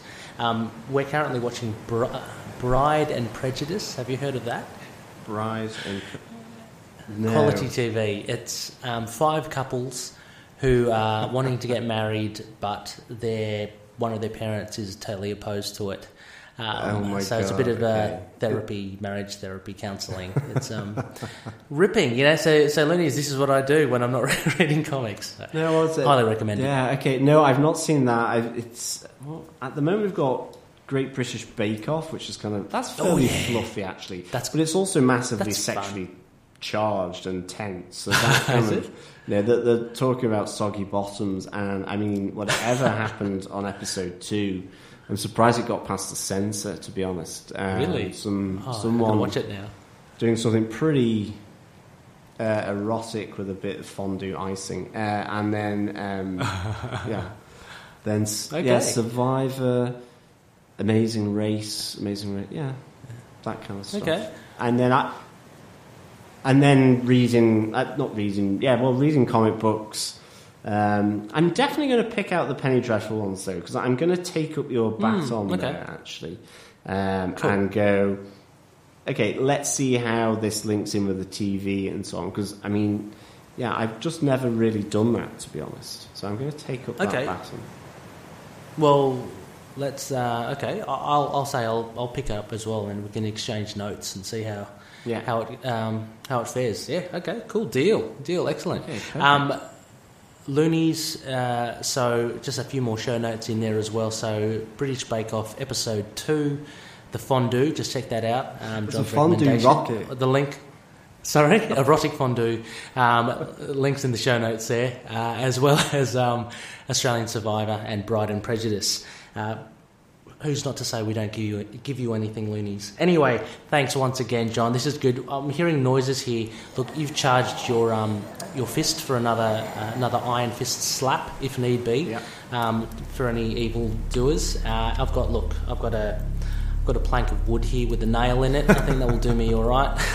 so, so um, we'll leave you with that, loonies. Um, wish us luck. Uh, and next phase, we are going into a new moon. So that's our spotlight. And uh, hopefully, fingers crossed, we are looking to do a review of one of our fellow loonies comics. Um, his independent comic book release, Sister Mercy number one, by Looney Corey Hardiman. So, looking forward to that. The other high priests, Rebecca and Connor, hopefully will be uh, will all be on board to give that a good review. And uh, yeah, looking forward to it. Um, as always, Loonies look again very truncated outro because there are links in the show notes. Have a look. Um, you can drop us a line by email itkmoonnight at gmail.com. Um, we're very active on Facebook and Twitter and Instagram and YouTube as well. Um, a handle on Twitter at ITK. Um, just search for Into the Night, a Moon Knight podcast. Uh, also, as well, John, I'm going to use um, a piece of advice Derek um, told me. If you do like what you hear here and leave us a rating or review, please share it with your friends um, and uh, get the word out and about. And, uh, and hopefully we can, you know, nab a few more loonies um, who not necessarily have have discovered or found our community. Uh, always good to interact with new Moon Knight fans. Um, and look, you yourself can be like John as well. Um, come on the show. We're very receptive. We want to chat about comics, about Moon Knight, about anything. So, um, yeah, please do. Please do get in contact with us. Uh, finally, all podcast catchers, uh, we're all there somewhere. Just um, search for us into the night. Um, which, which podcast catcher do you use, John? Do you listen to stuff via a browser or Apple or Google? I normally I, I uh, listen to or I, I use Podcast Addict um, actually. Ah, yes. I was thinking about that. That was one of my choices. I used um, Podcast Republic. So there you go. Two two suggestions there, loonies. Um, yeah, very good. Very happy with it. Podcast Addict was was very good as well. Um, a choice of one or the other. Anyway, with that, loonies, John and I. John's charged up his uh, his mighty hand slap. And uh, I've got my plank at the ready. As always, may Khonshu watch over the denizen. Oh, actually, John, I haven't finished yet. One final thing. Where can people find you? Yes. Where can people contact you, John? We are TV Podcast Industries, and you can find us on tvpodcastindustries.com. We are on Twitter, we are on Facebook uh, as well, and Instagram. So please just search for TV Podcast Industries. Um, our next actually big show is The Watchmen. Um, on Nice. Amazon Prime, which will be really interesting because obviously we've done The Boys previously. Uh, that was um, also kind of, you know, I think has a, a Watchman element to it as well. So it'll be interesting to see the difference between those. But yeah, please on, uh, please come over and check us out uh, if you have time.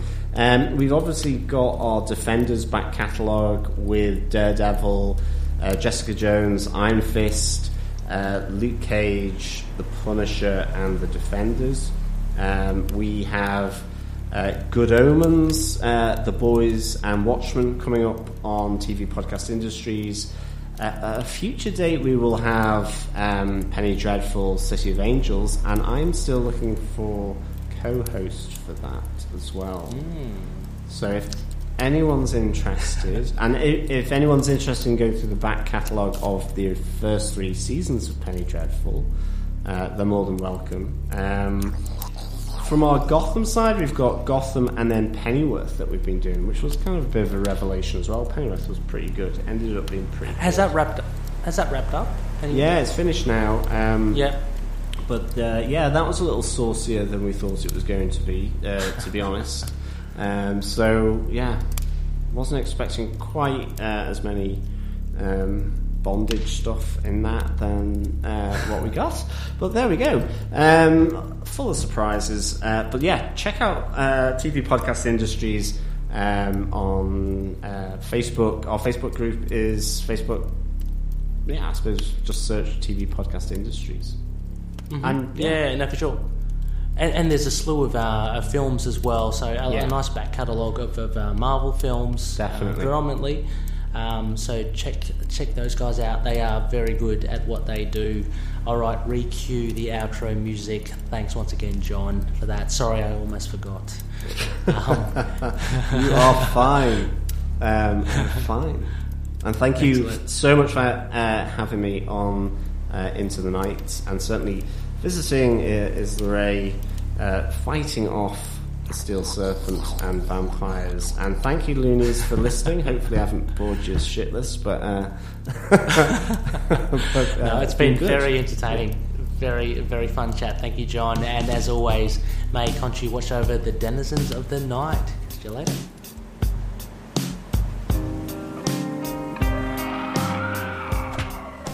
Knight and affiliated characters, stories, and events are properties of Marvel Characters Incorporated.